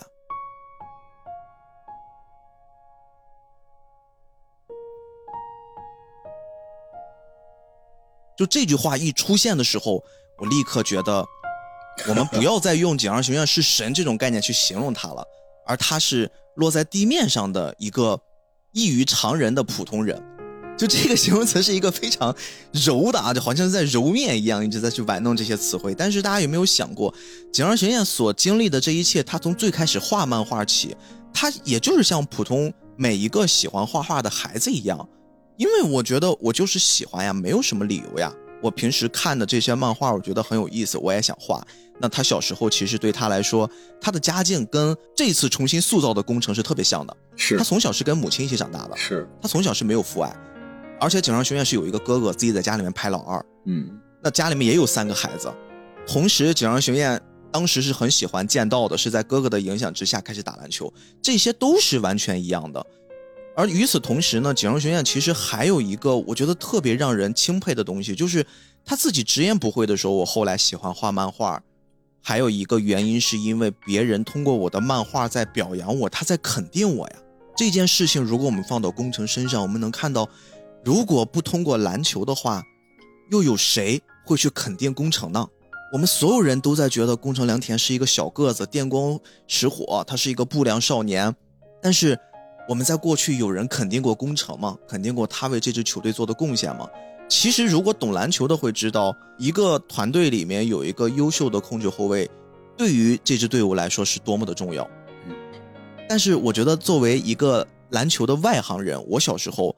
我们更多的注目，更多的注意力是放在了流川枫身上，嗯，放在了天赋异禀的樱木花道身上，放在了只有那么一瞬间非常扎眼的大猩猩灌篮那个赤木刚宪身上，甚至是说出我的名字，我是一个永不放弃的男人，我是三井寿的身上。我们有多少瞬间是放到了宫城良田身上的？现在回想 TV 版，回想过去的漫画宫城良田的高光时刻。好像就是 没怎么赢过，没怎么赢过，然后总是不断的遇到强敌，然后被人鼓励一下，然后就跟人正面刚一刚，但是其实也只不过是把球送出去，完成他的任务，剩下的让队友来完成，很容易吸引大家眼球的瞬间，就仅此而已了。剩下的宫城良田是在干什么呢？我长大了之后，宫城良田会有一段时间特别吸引我，我之前的节目也会说我喜欢宫城，但是这也是一个很肤浅的，因为宫城良田帅。你喜欢他的眉毛是吧？对对对，我觉得发型，我觉得发型很酷，但是好像你想想也仅此而已了啊！再往后，我再长大一点就是我的审美又变化的时候，那我喜欢的也是宫城良田喜欢的人呀，我觉得才子好看呀，对，这个你也强行可以跟宫城挂点钩，但是是是没了。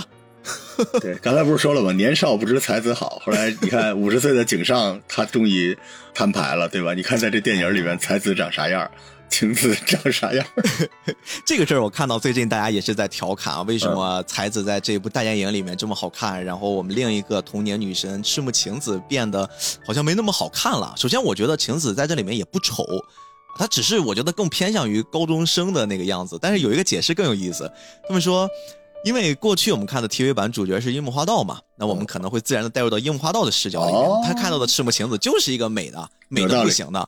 然后我们看到才子就是一个大头嘴唇儿是因为樱木花道觉得才子好看，对吧？这次我们的视角变成了宫城良田，那当然不一样了。情人眼里出西施，才子就是好看的。我以为都是大叔的视角，大叔视角里边肯定是御姐更好看。哎，你说到这儿，我突然想问你一个问题啊，其实到现在也不存在剧透的事情了，但是我想问你，因为。所有跟原著不同的地方，就相当于井上的改编，而这些改编就自然有这二十七年井上的一些心血。在这些改编里边，哪个是你比较喜欢的、印象深刻的？哎呦，我觉得好像还真不少，因为你在说这个事儿的时候，不断的就这些画面砰砰的就往我眼睛里面跳。你最感兴趣的是哪个呢？呃，我最感兴趣的其实是赤木刚宪的那一段。哎，就是我觉得这个事儿是很少大家提及的。哎，就是你。我们都知道，在漫画里面，赤木刚宪真正振作起来，他是在我们说的那个不太合理的情节，就是突然鱼柱纯杀到了赛场边上，拿着一把削萝卜 菜刀，对吧？在那说赤木，你得怎么怎么着，你得让自己缩到泥里面啊，他是这么说的。但是。在这次改编里面，你说他是井上学院遵从一个电影的逻辑，就是每一个镜头里面的人物都是有用的，他都不能凭空捏造，遵循电影逻辑也好，还是说遵循他过了二十多年重新去思考这个问题也好，让它变得合理化。我觉得这段塑造里面让我看到了一个不一样的湘北队。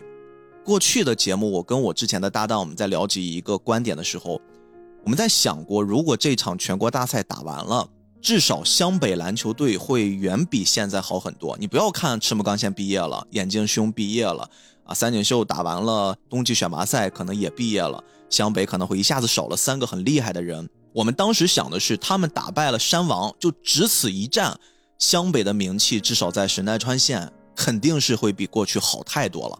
至少我觉得年轻一代再出一个木神一，对吧？再出一个仙道章，在他们的观念里面，他们应该会把进湘北也纳入自己的选项之一了。湘北未来一定会有更好的年轻人，这个是过去的节目我们一直在去畅想的一种可能。但是好像我自己，我自己喜欢了灌篮这么多年，我也没想过樱木花道在进湘北之前的那一年，湘北篮球队是什么样子的。嗯，我从来没有想过这件事儿，因为我们。自然而然的带入到《灌篮高手》这部作品，那就是大猩猩就是这个队里面的绝对灵魂嘛，就是他，他是一人之下。包括平时训练啊，我都觉得我们的安西教练 就只负责喝茶和打棒，他也没有给什么太多的指示，只是最后山王那几场他可能指示很重要。嗯，绝大多数时候训练什么的都是赤木刚宪在带着大家训练。我从来没想过赤木刚宪在高二的时候，甚至他在高一的时候他是什么样子。现在我们就可以代入，借着这部作品已经上了，我们代入的时候发现，赤木刚宪真的是一个很可怜的猛汉。他在那个年代，他特别渴求篮球上遇到自己的队友。这个事儿我们是在后面我们得知了，他等了这件事儿等了两年，直到他即将毕业，他迎来了他满意的伙伴。但在此之前，并不是说湘北篮球队是没有人的，是有这个球队的。但是他所经历的是青黄不接，就是他的上面。他没有话语权，比他更有话语权的人是在压榨他，是在嘲笑他，是在看不起他。而比他小的人，宫城良田进来了，他很重视的人，但是他会不知道怎么样跟这个人去相处。跟自己平级的人，又有一个给他曾经带来了希望，但是给他的希望上泼了一盆冷水，迎来当头一棒的那个人，三井寿又退出了。所以其实赤木刚宪是。那个阶段，我甚至无法想象他的心里他是怎么坚持下来的，或者我说《灌篮高手》这部作品如果没有赤木刚宪在度过了很昏暗的、很灰蒙蒙的那两年时间，是不可能有湘北的今天。他永远等不来他的对手。如果没有他的坚持，是不可能有我们看到的喜欢的这部作品的。我们都说在山王那刻，如果你放弃了，那什么都没有了，这场比赛就结束了。但是这个坚持可不只是山王那场比赛景象学院告诉我们的，他是通过了赤木刚宪这一个形象，他告诉我们了坚持这件事真正的意义是什么。你坚持的越久的一件事，一定会在某一刻绽放。如果你不坚持的话，未来什么都没有了。所以这个改编最后出来，我们看到他倒在那儿，虽然没有余柱纯在提醒他，但是那个小恶魔的形象，你仔细看，那是曾经 PUA 他的学长，那是在。拼了命的想要扼杀赤木刚宪心中的那把火的那个人，赤木刚宪亲手把那个火给点燃，他让那把火燃到足够可以烧尽那团黑的时候，我觉得那一刻的改编是特别棒的。这是一个真的是经历过了风雨的成熟的男人，真的是对他来说毕生的智慧所做的一个调整。所以这个调整很多人会觉得不满意，我我懂了，我 get 到了，就这件事让我特别满足。要不说咱俩有缘分呢，其实我最爱的也是这个画面哦，是吗？对，但是我跟你解读不太一样，因为咱俩年纪上有区别，所以这个片子好玩就好玩在这儿，不同的人得到了不同的解读哈，你得到了一个更燃的一个动力，但是对我来说，呃，那是我唯一流泪的一次，就看这个电影，我我的那个心头的猛虎只有在那个时候出笼了一次，为什么你知道？呃，我觉得它跟原来不一样。原来是所谓说你虽然输了，但是湘北不会输，所以赤木发出了震天的怒吼。那句话的意思就是让他相信队友，嗯，对对吧？你不是原来的那个你了，你现在有伙伴可以依赖，可以相信。就这件事本身还是燃，但是在我的解读里边，那件事情就那个恶魔出现的时候，因为他之前跟赤木有一番对话，而且你知道。你还年轻啊啊，毕哥，你还是年轻啊！我想说什么呢？就是我经历过绝望，嗯，怎么说呢？我想得到一个当时的一个感觉，为什么一下子眼泪就下来？就是强大如大猩猩赤木也是可以有权利被打倒的。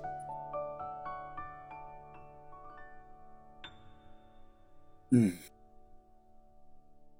我其实，在很多我的事情里边，我就是赤木，因为你知道，赤木在这个片子里面，它象征着父权，你发现了吗？哦，他跟呃三井也好，还是跟樱木和流川，就是打拳头打脑袋那种，或者说跟宫城，你看宫城看他那个眼神儿，你记不记得当时他们喊加油，最后赤木看了一眼宫城，没错，宫城诚惶诚恐，但是特别被激励。其实赤木从某种角度上来说，他真的是一种父权。对，包括过去樱木的幻想里面，也会把他想象成爸爸的形象。对，所以其实赤木作为父亲，它意味着什么？意味着依赖。意味着关键时刻的靠山，就赤木，就是湘北的那个大腿，他就是湘北的挂，他是湘北的基础。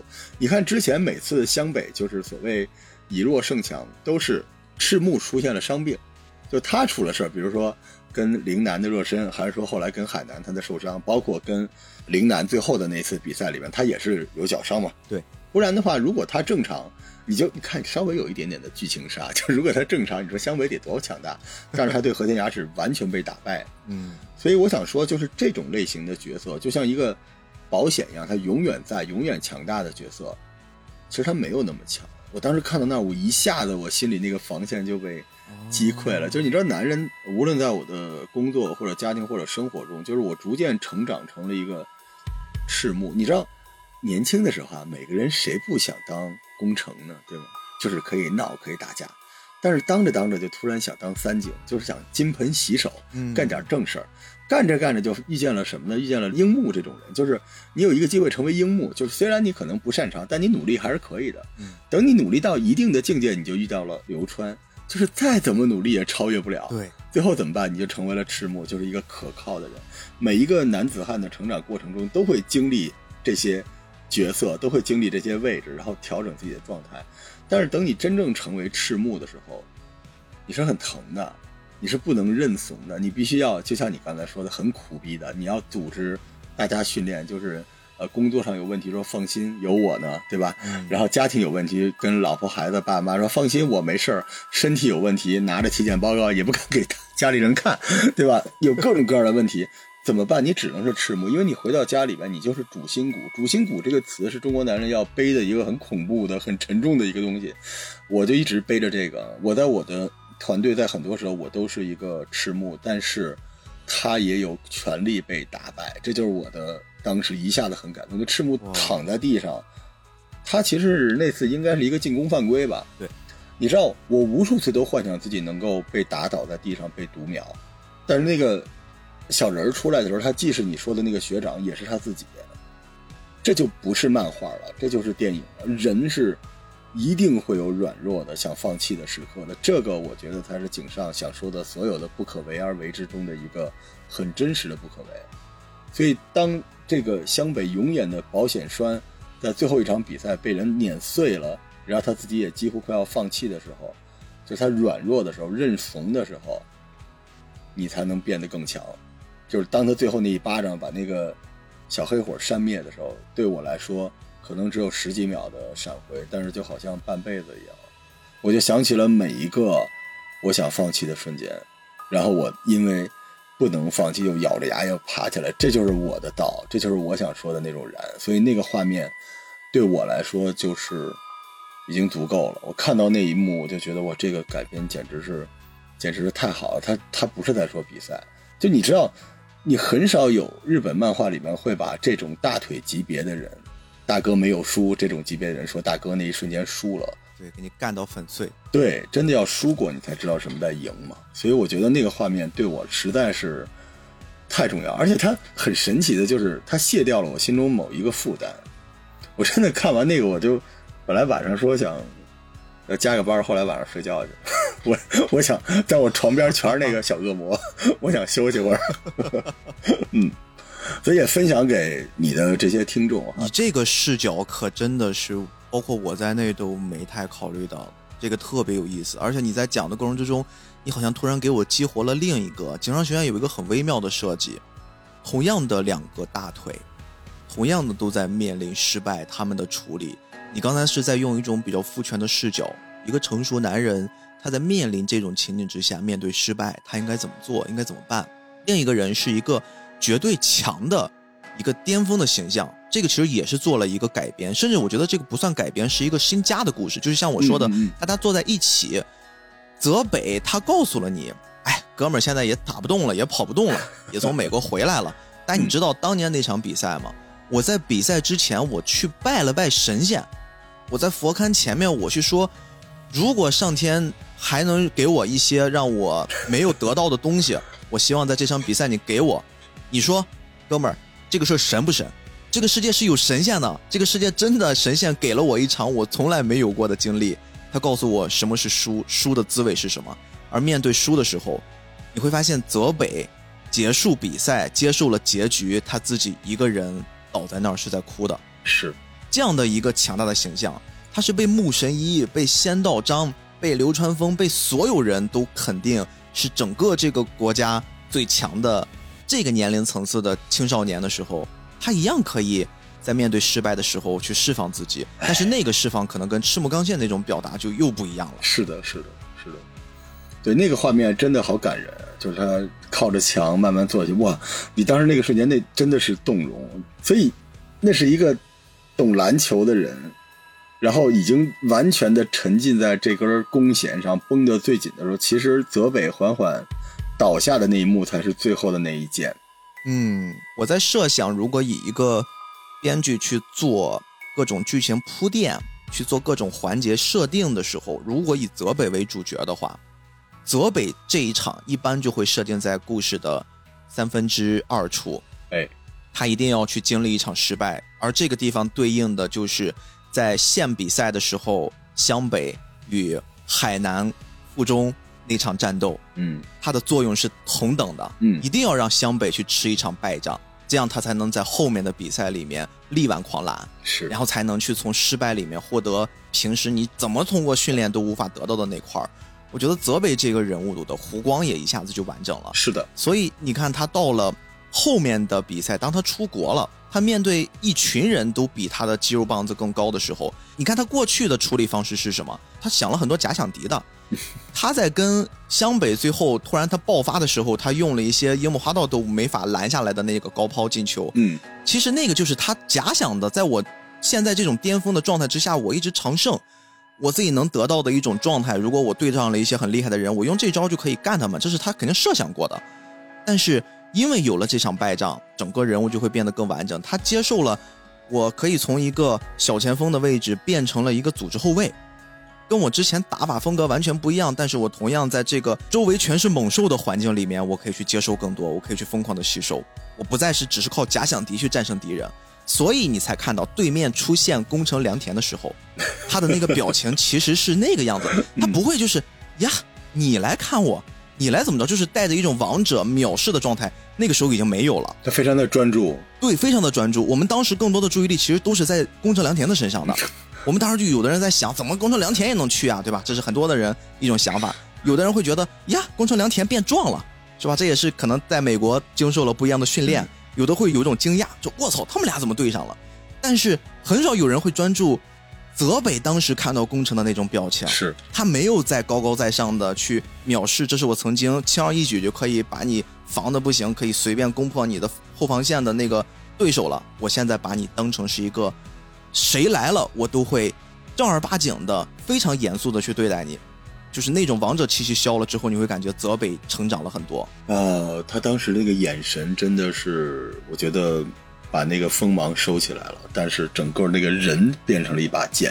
没错，没错，嗯。但是我很担心啊，这工程不被他给剁死吗？工程他这个技术上是有一个严重缺陷，他没篮儿啊。对，所以呃，可能。井上觉得是自己去了吧，反正最后那一幕出现的时候有点嗯。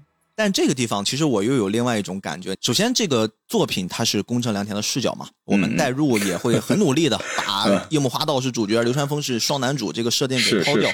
我们很努力的代入宫城，但其实你看，所有的这些比赛打完了，我们期待已久的那个世纪机长也击完了。嗯那个画面是什么呢？宫城良田冲向了这两个英雄，就等于说二代目男主跟一代目的两个男主 有了一次好像是亲密接触，就像是这个时代现在是我的了，我是这个作品的男主了，有一个传承。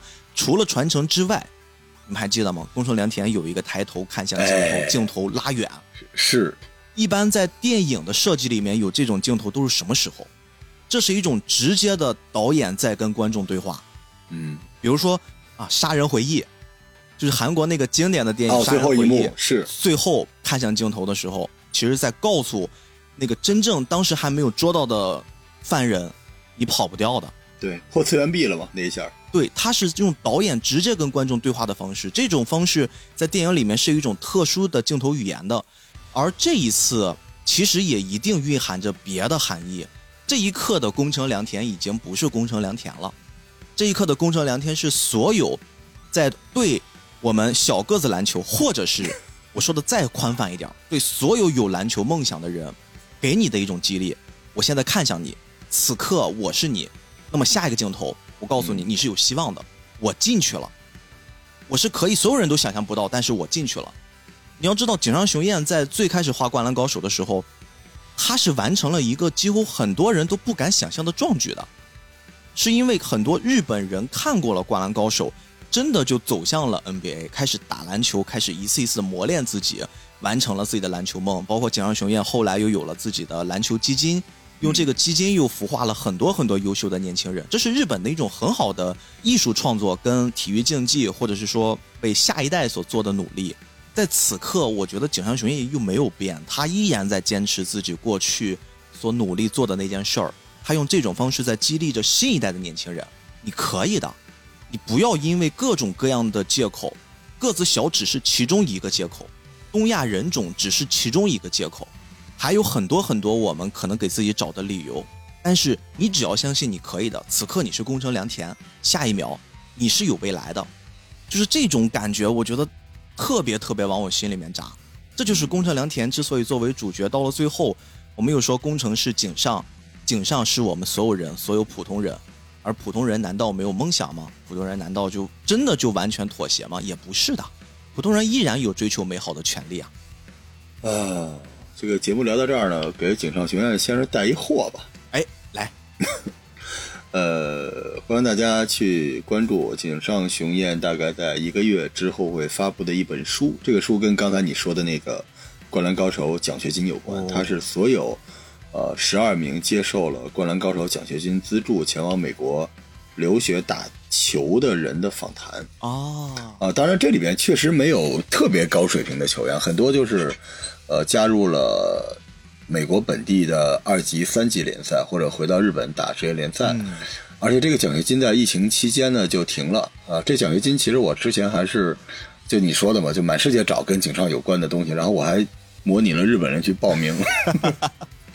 呃，管这个往返机票，然后生活费、学费，而且生活费给的还不少，因为它其实不是义务的，它是把你送到美国的一个先到一个高中去读大学的预科，然后上大学。如果大学给奖学金呢，就资助你；如果大学不给奖学金呢，他可能给你大概一年的时间，后边就放弃你了。就是说白了，他这个钱呢是管你在美国的预科或者这个高中去打这一年的钱。你后边没选上就回来。启动基金，对，启动基金，呃，其实我觉得还不少吧，反正呃两三百万日元吧，就还可以。哦哟，真不少。对，就还可以。然后这个其实井上现在真的就是一个呃篮球人了，因为他当时这个基金其实日本篮协的主席专门就给他站台背书，包括这本书也是。嗯，这是井上的一个带货，另外一个带货我觉得特别好玩。呃，逼哥你你可能听完了也会被我这个带货。我前一个已经被你带货成功了。哎，这个第二个你更会带货成功。就井上他有一个 app 哦，井上有一个 app，对，这个 app 特别诡异，就是用 AR 的技术去看工程运球。哎，呃，你买了这个呢，然后你用这个手机呢对着任何一个场景，这个场景只要符合它的基本的东西，这个场景在你的手机镜头里面就会变成一个井上雄彦风格的黑白的漫画场景，然后之间就会出现一个工程，他就在那个地方，然后这个场景里会竖起一个篮筐，工程就在地上来拍球。但是最神奇的是，这个软件还有另一个版本是樱木花道啊，你只要买了这个，基本上你就能找一空地儿，你就看樱木在那个空地儿里边接球练篮下打板，一直打。你只要手机有电，你就能听见嘣嘣嘣，呼，咣哗啷进篮筐的声音。就这个就太井上雄彦了，好像说这怎么玩啊？对不起，这玩不了，这就这一个功能，就是像一屏保一样，但是巨好玩。我就呃九个小时了，已经就一直在阿那亚海边，我就在那儿看着 樱木在地上拍球。但是你得到日本的那个 App Store 去下载啊。但我估计这个东西有一个彩蛋，哎，可能它不是一直打。我估计你们数一数啊，你们如果有新人数一数，拿着充电宝。樱木花道是不是投了两万个之后就会有彩蛋出来？你就是个骗子，就是你这种，我当时也是这么想的。我九个小时还还那儿投呢，而且面无表情。然后他特逗，樱木就投了一会儿之后，他可能累了，他会看向屏幕的我。这就你刚才说的一种技法，就大概就是你丫有完没完？后来看我不理他，又回去接着投，挺好玩的。我要把你这段给剪掉，我让大家就是去看着那两万个球，嗯，挺好玩的。就是这个，说实话。灌篮高手，我们大家说什么青春呀、燃呀这些东西，OK 都很好。但是，呃，我想表达的是，这个作品它神奇之处在于，它是呼伦个的，它不是漫画，不是电影党，也不是动画党，它连井上雄彦，甚至连。浪客行、宫本武藏，连 real 混在一起，是一个完整的灌篮宇宙。这个宇宙在不停的滋啦滋啦的往你身上放电，而且这个放电的核心不是流川枫，不是樱木，不是宫城，是井上雄彦他自己。对对对。所以，我们为什么今天这期节目聊了这么多井上雄彦？其实，我们是为了让您食用这个电影更方便，就是想告诉你。这个电影里边有大量的，就是如果你能了解井上雄彦这些事情，那你对这个电影可能会更感兴趣。它这个是一个非常特别的东西。灌篮高手其实到浪客行，你看灌篮高手就是天赋怪的对决，对吧？就是咱们说呃 昭和时代嘛，都是大超人，就是天赋怪的对决以及小人物的奋斗。然后等到了这个浪客行呢，就是。努力对决天赋，对吧？结果到了最后的这个瑞欧就残疾人，就已经向下挖了一块，但是人家的那个热血依然可以这么燃。就其实井上他一路走过来，他自己的那个成长。才是整个灌篮宇宙的核心，所以我们想把这个成长解析给您各位看，这样呢更方便大家去打开这个灌篮的电影，去得到它里边的能量。没错，我们继续套用这次我们一直给大家传达的我们自己的感觉啊，如果这是井上雄彦组的一个局，他把所有与我们相关的那些熟悉的人，包括我们叫到了这儿，大家在聊的差不多的时候，井上雄彦端着最后一盘菜上来了。哎，这是我自己给大家创造的局，我是这个局的主人，我欢迎大家，但是我也想让大家听听我的故事，啊，这就是我的故事。嗯，好感慨啊！哎呀，真好，我觉得虽然他是 the first，前面我又看了很多纪录片井上雄彦一直在用最后的最后的漫画展，对，什么十日后最后的跟灌篮高手相关的结局，但是。我很欣慰的看到了他这次用的是 the first。我们不管怎么去理解 the first 吧，你不管是，呃老朋友的又一次重逢，还是新朋友的初见，我觉得对于 the first 的这次整个的呈现，我们一直在去说过去的我们的情怀党们怎么样从里面去挖掘一些东西，但是对于一些新人来说，我也在当时看电影的那天采访了很多年轻人。我会把注意力放到了很多四五十岁、三四十岁，但是已经有成家立业了，带着自己孩子、带着自己妻子，他们这两类人群是第一次来看的，有这么几个，我采访了他们。刚开始爸其实给我推荐的并不是他这个电影，他其实最开始我看的是一本书，后来我发现这个书和平常那个书不一样，看着看着就比较喜欢了，然后也加入到了收藏的里边。可能也是因为爸爸引导的缘故。为了和他和孩子有共同语言。哎呀，那孩子呢？孩子来了吗？孩子上大学了，在学校里。其实一直持续的关注这个东西，也是为了和孩子共同语言的距离能拉近一点。他们也是在老爸的影响之下，有的是默默的看了《灌篮高手》的前一百零一集，有的是压根不知道啊，因为一些特殊的原因，比如说啊，有的是我那天去刚好有一个团建，九十多个人包场去看电影，嘿好，然后我采访了一个零零后，你是第一次看惯了？我连这个是谁我都不知道。所以你今天纯粹是公司组织了一个活动，然后过来看一看。怀念这不青春的记忆吗？但是对你来说没有青春呀，没有青春都来了，那我也得青春一把呀。那个樱木花道长什么样吧，不大清楚还，我一会儿再认认。但是知道名字。哎，对，知道名字。可以可以可以。连流川枫和樱木花道是谁都没有分清啊！刚刚边上的小伙伴在叫他认，但是他看完这个电影之后，其实整个的感觉也是不一样的。我记得有一个镜头，或许很多人都没有太在意。其实井上雄彦在这个大电影里面设置了一对儿吧，小小的父子。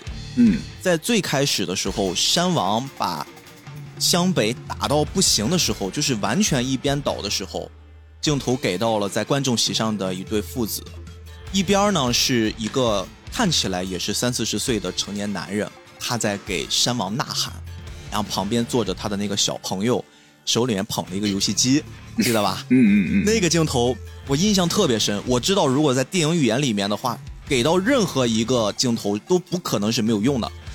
当时我就知道后面一定有这个小男孩抬起头来，因为在那一刻，对于观众来说的话，特别对于这个小孩来说的话，这个比赛已经没有什么悬念了。随着外面下起了暴雨，湘北开始觉醒，有了一些反击。小男孩这个时候放下了游戏机，再给他的镜头的时候，他已经抬起头来注意比赛了，被比赛给吸引了。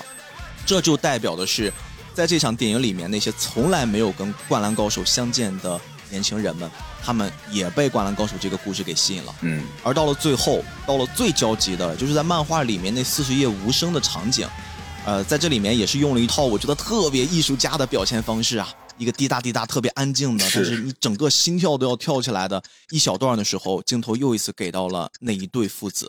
那个时候你会看到。小朋友可不是全情投入的状态了，他整个人已经站起来了，已经紧张到爆炸。那是我们所有人，就不管那一刻你是《灌篮高手》的新入坑的粉丝，还是你是他的几十年的老粉丝，那一刻我们的表情都是那个孩子。那个孩子已经完全融入了我们大家庭。井上雄彦真的做到了，他真的是用几十年的时间重新塑造了一部所谓的全新的《灌篮高手》。他依然满足了让我们这批真正喜欢《灌篮高手》的人燃到爆的状态，我们完全接受了这一切，同时也让那一批在此刻跟《灌篮高手》初见的人同样进入到了这个大家庭。我觉得一部优秀的作品，它应该是包容的，它不应该是所谓产生了什么鄙视链儿啊！你现在才看，你行不行？哎，你不懂，我是懂的。我觉得这个东西，其实在我们这批真正喜欢灌篮的人面前。井上雄彦给我们做了一个很好的表率，是我们要欢迎新朋友，我们要欢迎所有喜欢灌篮的，因为我们热爱的是这部作品以及这部作品背后的作者，以及我们通过这部作品所看到的自己。我们不要去把自己在《灌篮高手》的曾经的那段经历给嗤之以鼻。我们不是在否定这部作品，我们在否定的那是自己过去的青春、过去的喜好、过去的人生呀。我觉得这一套想通了之后。我又一次被井上雄彦给动容了。嗯，其实我有的时候在想，我们可能会为这部电影讲很多东西，但是落到你和电影之间是怎么一回事儿？其实我特别的想为去看这部电影的人鼓个掌，因为你去了，你才会发现这个电影不太一样。它就是你在如果真的是三四十岁的人，就是你为数不多的为自己。去准备的一段时间，就这个时间，其实你虽然带了老婆孩子，但是实际上你也知道，他们不一定真的 enjoy 这个事情，就真正的那种享受，那种自己和自己过去的对话，就是完全属于你一个人的。那在这个对话里边，你到底得到了什么？是一个电影到底有多好，还是说一个漫画作品这个 IP 有多好，对吧？其实井上拼了命的想告诉你的那个道理到底是什么东西？嗯，灌篮之所以让那么多人喜欢，我觉得就是那句话，就是你刚才说的燃，还有灌篮里边的那个台词，就比赛还没有结束嘛，嗯，你不能放弃啊。所以其实很多半道的人，就比如说三十多岁、四十多岁的人，他看这个片子，他能不能得到一个体会，就是如果你真的这么热爱，如果这些东西真的曾经打动过你的话，那你要明白，你的比赛也还没有结束呢，青春没有结束啊。灌篮高手们，他只是老了而已。你还可以拾取过去的那些勇敢，去面对这些问题。我一直觉得人是最大的困难是会麻木，但这个麻木是一种自我保护。但是其实你会失掉一些勇气。我当时看完这个电影出来，在旺角街头站着，然后那边正好有一个体育场，有小孩在那投篮。嗯我脑海里真的想起了自己高中时候那个蠢样儿。有那时候我进一三分球，然后我就喊我要成为北京第一高中生，这这真的真喊了，特别中二。后来我突然想，在我这个奔四的年纪里边，我有多久没想赢过了？大家都是想活着，或者是顺着这个东西守着、站着、躺着，这种赢过、这种拼过的这种东西，它是不是还能通过这个电影有那么？一个尾巴或者一个把手被你抓住，然后让你能够有勇气去过后面的生活，或者让你有勇气去看看自己现在正在经历的事情。我觉得这些东西其实才是井上想给你们的。所以，如果大家看完这个电影有各种各样的想法，没关系，但是大家可以聊一聊这些东西，而不仅仅是因为一部电影它里边的一两个镜头是怎么样的，你去点评。你可以点评，但是你别忘了，你别忘了井上雄彦。他是谁？你也别忘了曾经这部电影给你的那个核心是什么？是那一两个画面吗？嗯，你为什么这么热爱他？你为什么那么流泪？甚至我说句得罪的话，就是你为什么想跑到电影院里边来哭这一次？你想过吗？你为什么想哭？当然，最后你可能说你没哭出来，为什么？你那个感动的那个能量，是因为你麻木了，不是因为电影里边的一两个镜头的缺失。所以我其实。挺想跟大家分享这个的，就是好好的去感受这个东西。你回忆的其实不是青春，青春只是一段时光，你回忆的就是你在过去的某一个时间点里边单枪匹马去解决困难，甚至是被困难击倒的那个时刻。你要记住你当时怎么过来的。我觉得这个才是灌篮的核心。哎呦，罗老师刚才在说这个事儿的时候，我突然在警醒自己，我前面。可能用一些不是特别正当的言论啊，我宣布了大家的青春已经结束了。但是刚才你突然说到，其实青春也没结束。我重新在反思我说的这句话，我突然意识到，我们总是说青春过去了，我们现在进入中年了，但是好像似乎从来没有一个人，我们的老师也没有教过，我们的父母也没有教过我们一个准确的时间点，就是你到了多少岁的哪一刻，多少秒，只要这一秒过了，你就已经不是青春了。你的青春就是没了，好像从来没有人下过这种的结论。是我们所谓的青春已经过去了，我们不再青春，我们步入中年了，好像都是我们自己给自己去定义的。我突然有那么一瞬间，可能经历一些事儿，或者是我某一种思想蜕变了之后，我觉得我自己的年轻劲儿过了。但这就或许是我能理解的，罗老师刚才给提的那一句话：你什么时候开始变得麻木了？你什么时候开始对于一些事情开始妥协了？有的人说这是被社会打压，被整个社会磨练，你把你的棱角给磨没了，你 开始接受这一切了，你长大了，那背后的潜台词就是你麻木了呀，就是你不再像一个年轻人那么冲动，愿意去争一下胜负，愿意去分出所谓的对错，你觉得无所谓了。网上有人骂我，让他去吧，这些东西让我们自以为好像青春过去了。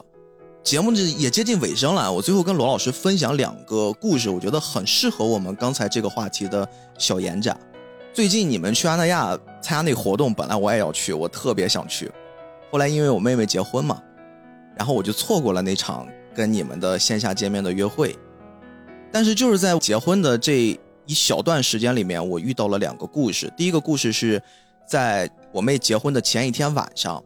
我帮她做了一些事儿，然后我们准备了一下第二天要做的东西。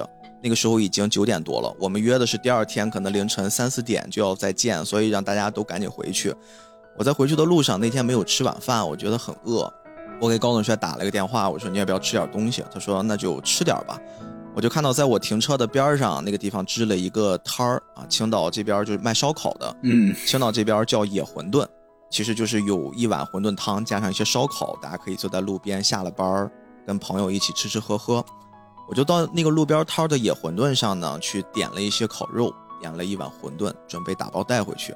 我在那儿等了很久，周围都是一些喝得醉醺醺的大叔。在那儿烧烤的人是一个一看就是四十岁左右的中年男人，那个时候身体已经发福了，露着肚子。然后满头大汗，一直在那扇着扇子，在炉子旁边，浓烟熏得他满脸都是。但是他要烧烤嘛，一个单接一个单的。这个时候我问了他一下，我已经等了很久了，我说师傅还有多久呀？我问他第一声的时候，他好像没有听见一样，他没有理我。然后我刚准备要问他第二遍，我说师傅，我刚准备要把音量加大，我这个时候突然看到他从炉子的顶上拿了一张纸，他一直盯着那张纸，好像那一刻就谁跟他说话他都不听了。因为在我叫他的同时，他旁边应该是他的妻子，给他递上了一张新的单子，他都没有接，他就那么杵在那儿。然后我没有看到那张纸是什么，后来我忍不住我又叫了他一下的时候，好像一下子把他从他的那个世界给拽回到了现实世界。他极快的转身，把那张纸压在了烧烤盘子的底下，然后回去继续烧烤，一边跟我陪着笑脸说马上就好，马上就好。我低头一看那张纸，就是《灌篮高手》大电影的海报。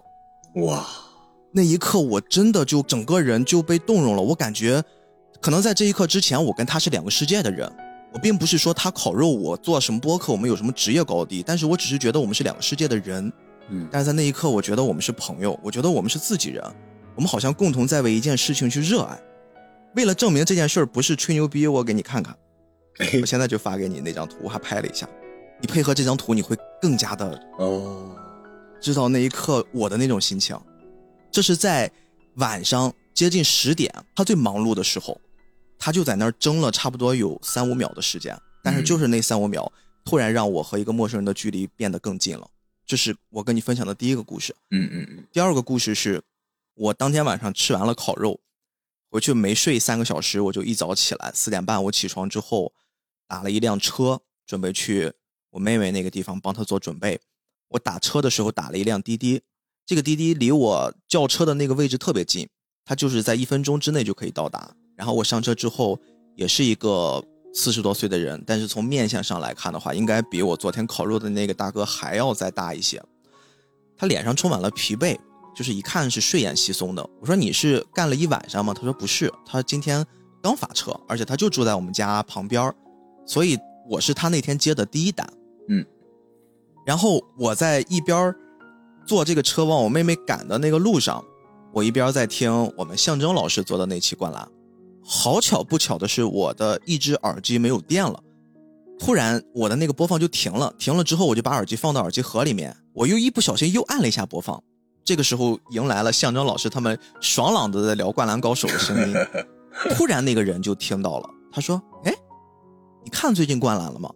我说：“我看了。”我说：“你看了吗？”这个人给我回复了一句话，让我特别揪心。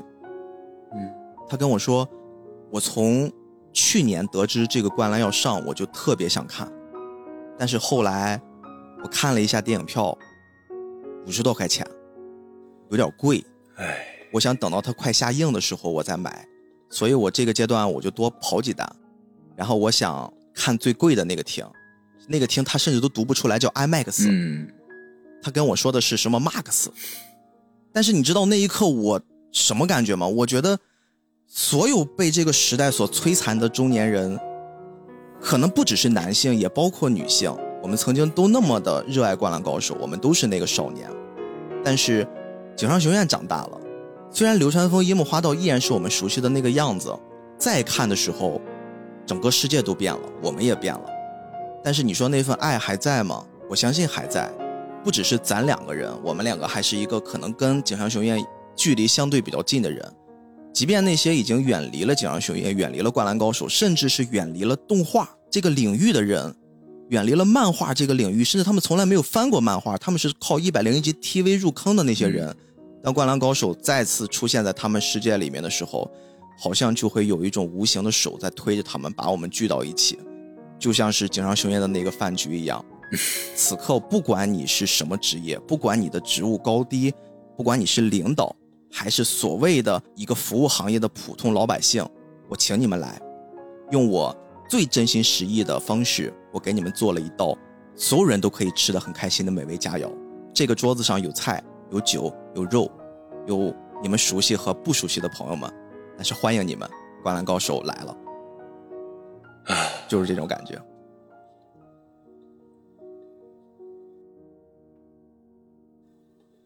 可能这就是。这个片子对于一代人的记忆吧，它其实真的像穿越时空的一个隧道，连接到了一个无忧无虑的、争胜的在球场上挥洒汗水的时代和一个也许拼尽全力都无能为力的一个年纪。就好多时候，你在我这个年龄，我不能劝人燃烧，我不能祝你燃烧，我祝你血仍未冷就好。好多时候，明知不可为而为之，是为然；但是有所为，有所不为，是为智。然和智之间有一条金线，这个灌篮高手穿透了这条线。但是其实人还是要有勇气的吧？很多时候，如果雪没冷的话，他能得到那个动力。你知道，现在这个时代对人来说，那个动力它就是一个燃料，哪怕它是个安慰剂，它都能够帮人偶尔照亮一个东西，让他在那个出租车。呃，经历的那个路灯一个一个的在眼前飘过，他的脸一亮一亮一亮一暗一亮，然后突然有一张脸是樱木花道或者流川枫，然后又暗了，然后又变成他自己的脸，就那一瞬间，其实对他们来说也就足够了。特别好，行吧，我们就借着最后这个略带一点伤感的燃，我们就结束这期节目。我现在特别能理解为什么我之前问罗老师，我说你。录过了这么多期灌篮了，还有的聊吗？还能聊得动吗？能聊得动，我们就好好聊。罗老师跟我有一个跟我心里的答案一样的回答，他说聊灌篮，我们还可以聊一万期。嗯，真的是我们，我相信罗老师，包括此刻的你，跟我一样，还有很多很多想跟大家去分享这部大电影之内的故事。我们应该是录《灌篮高手》很少去聊这个作品本身的一些细节的播客节目了。嗯，但是我觉得这是。换一种角度，一方面给大家，一方面是留给我们自己，我们也可以学的像井上一样任性一把。是的，让我们自己很真诚的东西，我相信一定有能听得懂我们在说什么的人，他们会 get 得到。我们并不希望能给大家扭转你们已经认定的、已经形成的思想。你可以用任何的方式去接纳这部作品，你是喜欢或是不喜欢都没有关系。但至少此刻在结尾的时候。我们今天说了要用井上雄彦的三封信来完成这期节目，而最后一封信是在整个大电影公示结尾的时候。当时大电影同步还上了一本书，这本书目前只有日文版。我用了一些方式把最后结尾井上雄彦的话分享给大家。他说：“我是个喜欢画画的孩子，毫无疑问，正是因为自己喜欢的事，我才作为漫画家走到今天。”但是，我发现却不仅仅是这样。我怀着或许有人会喜欢的可能，做出了这部灌篮大电影的决定。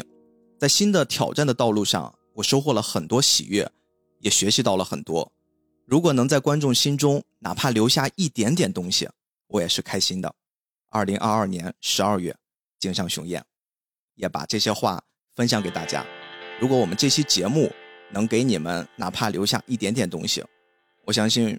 不管是罗老师还是我，我们都是开心的。感谢你的时间啊！我是菠萝油子主播 B B，也特别欢迎罗老师能光临我们菠萝油子。好嘞，特别特别感谢罗老师，辛苦了，辛苦了，谢谢你，让我再一次重温了这个对我无比重要的作品。啊，我们今天就这样吧，朋友们。好的，祝你们有一个愉快的灌篮梦，大家再见，拜拜。我自己想来看的。为什么想来看这个电影啊？因为我也喜欢打篮球。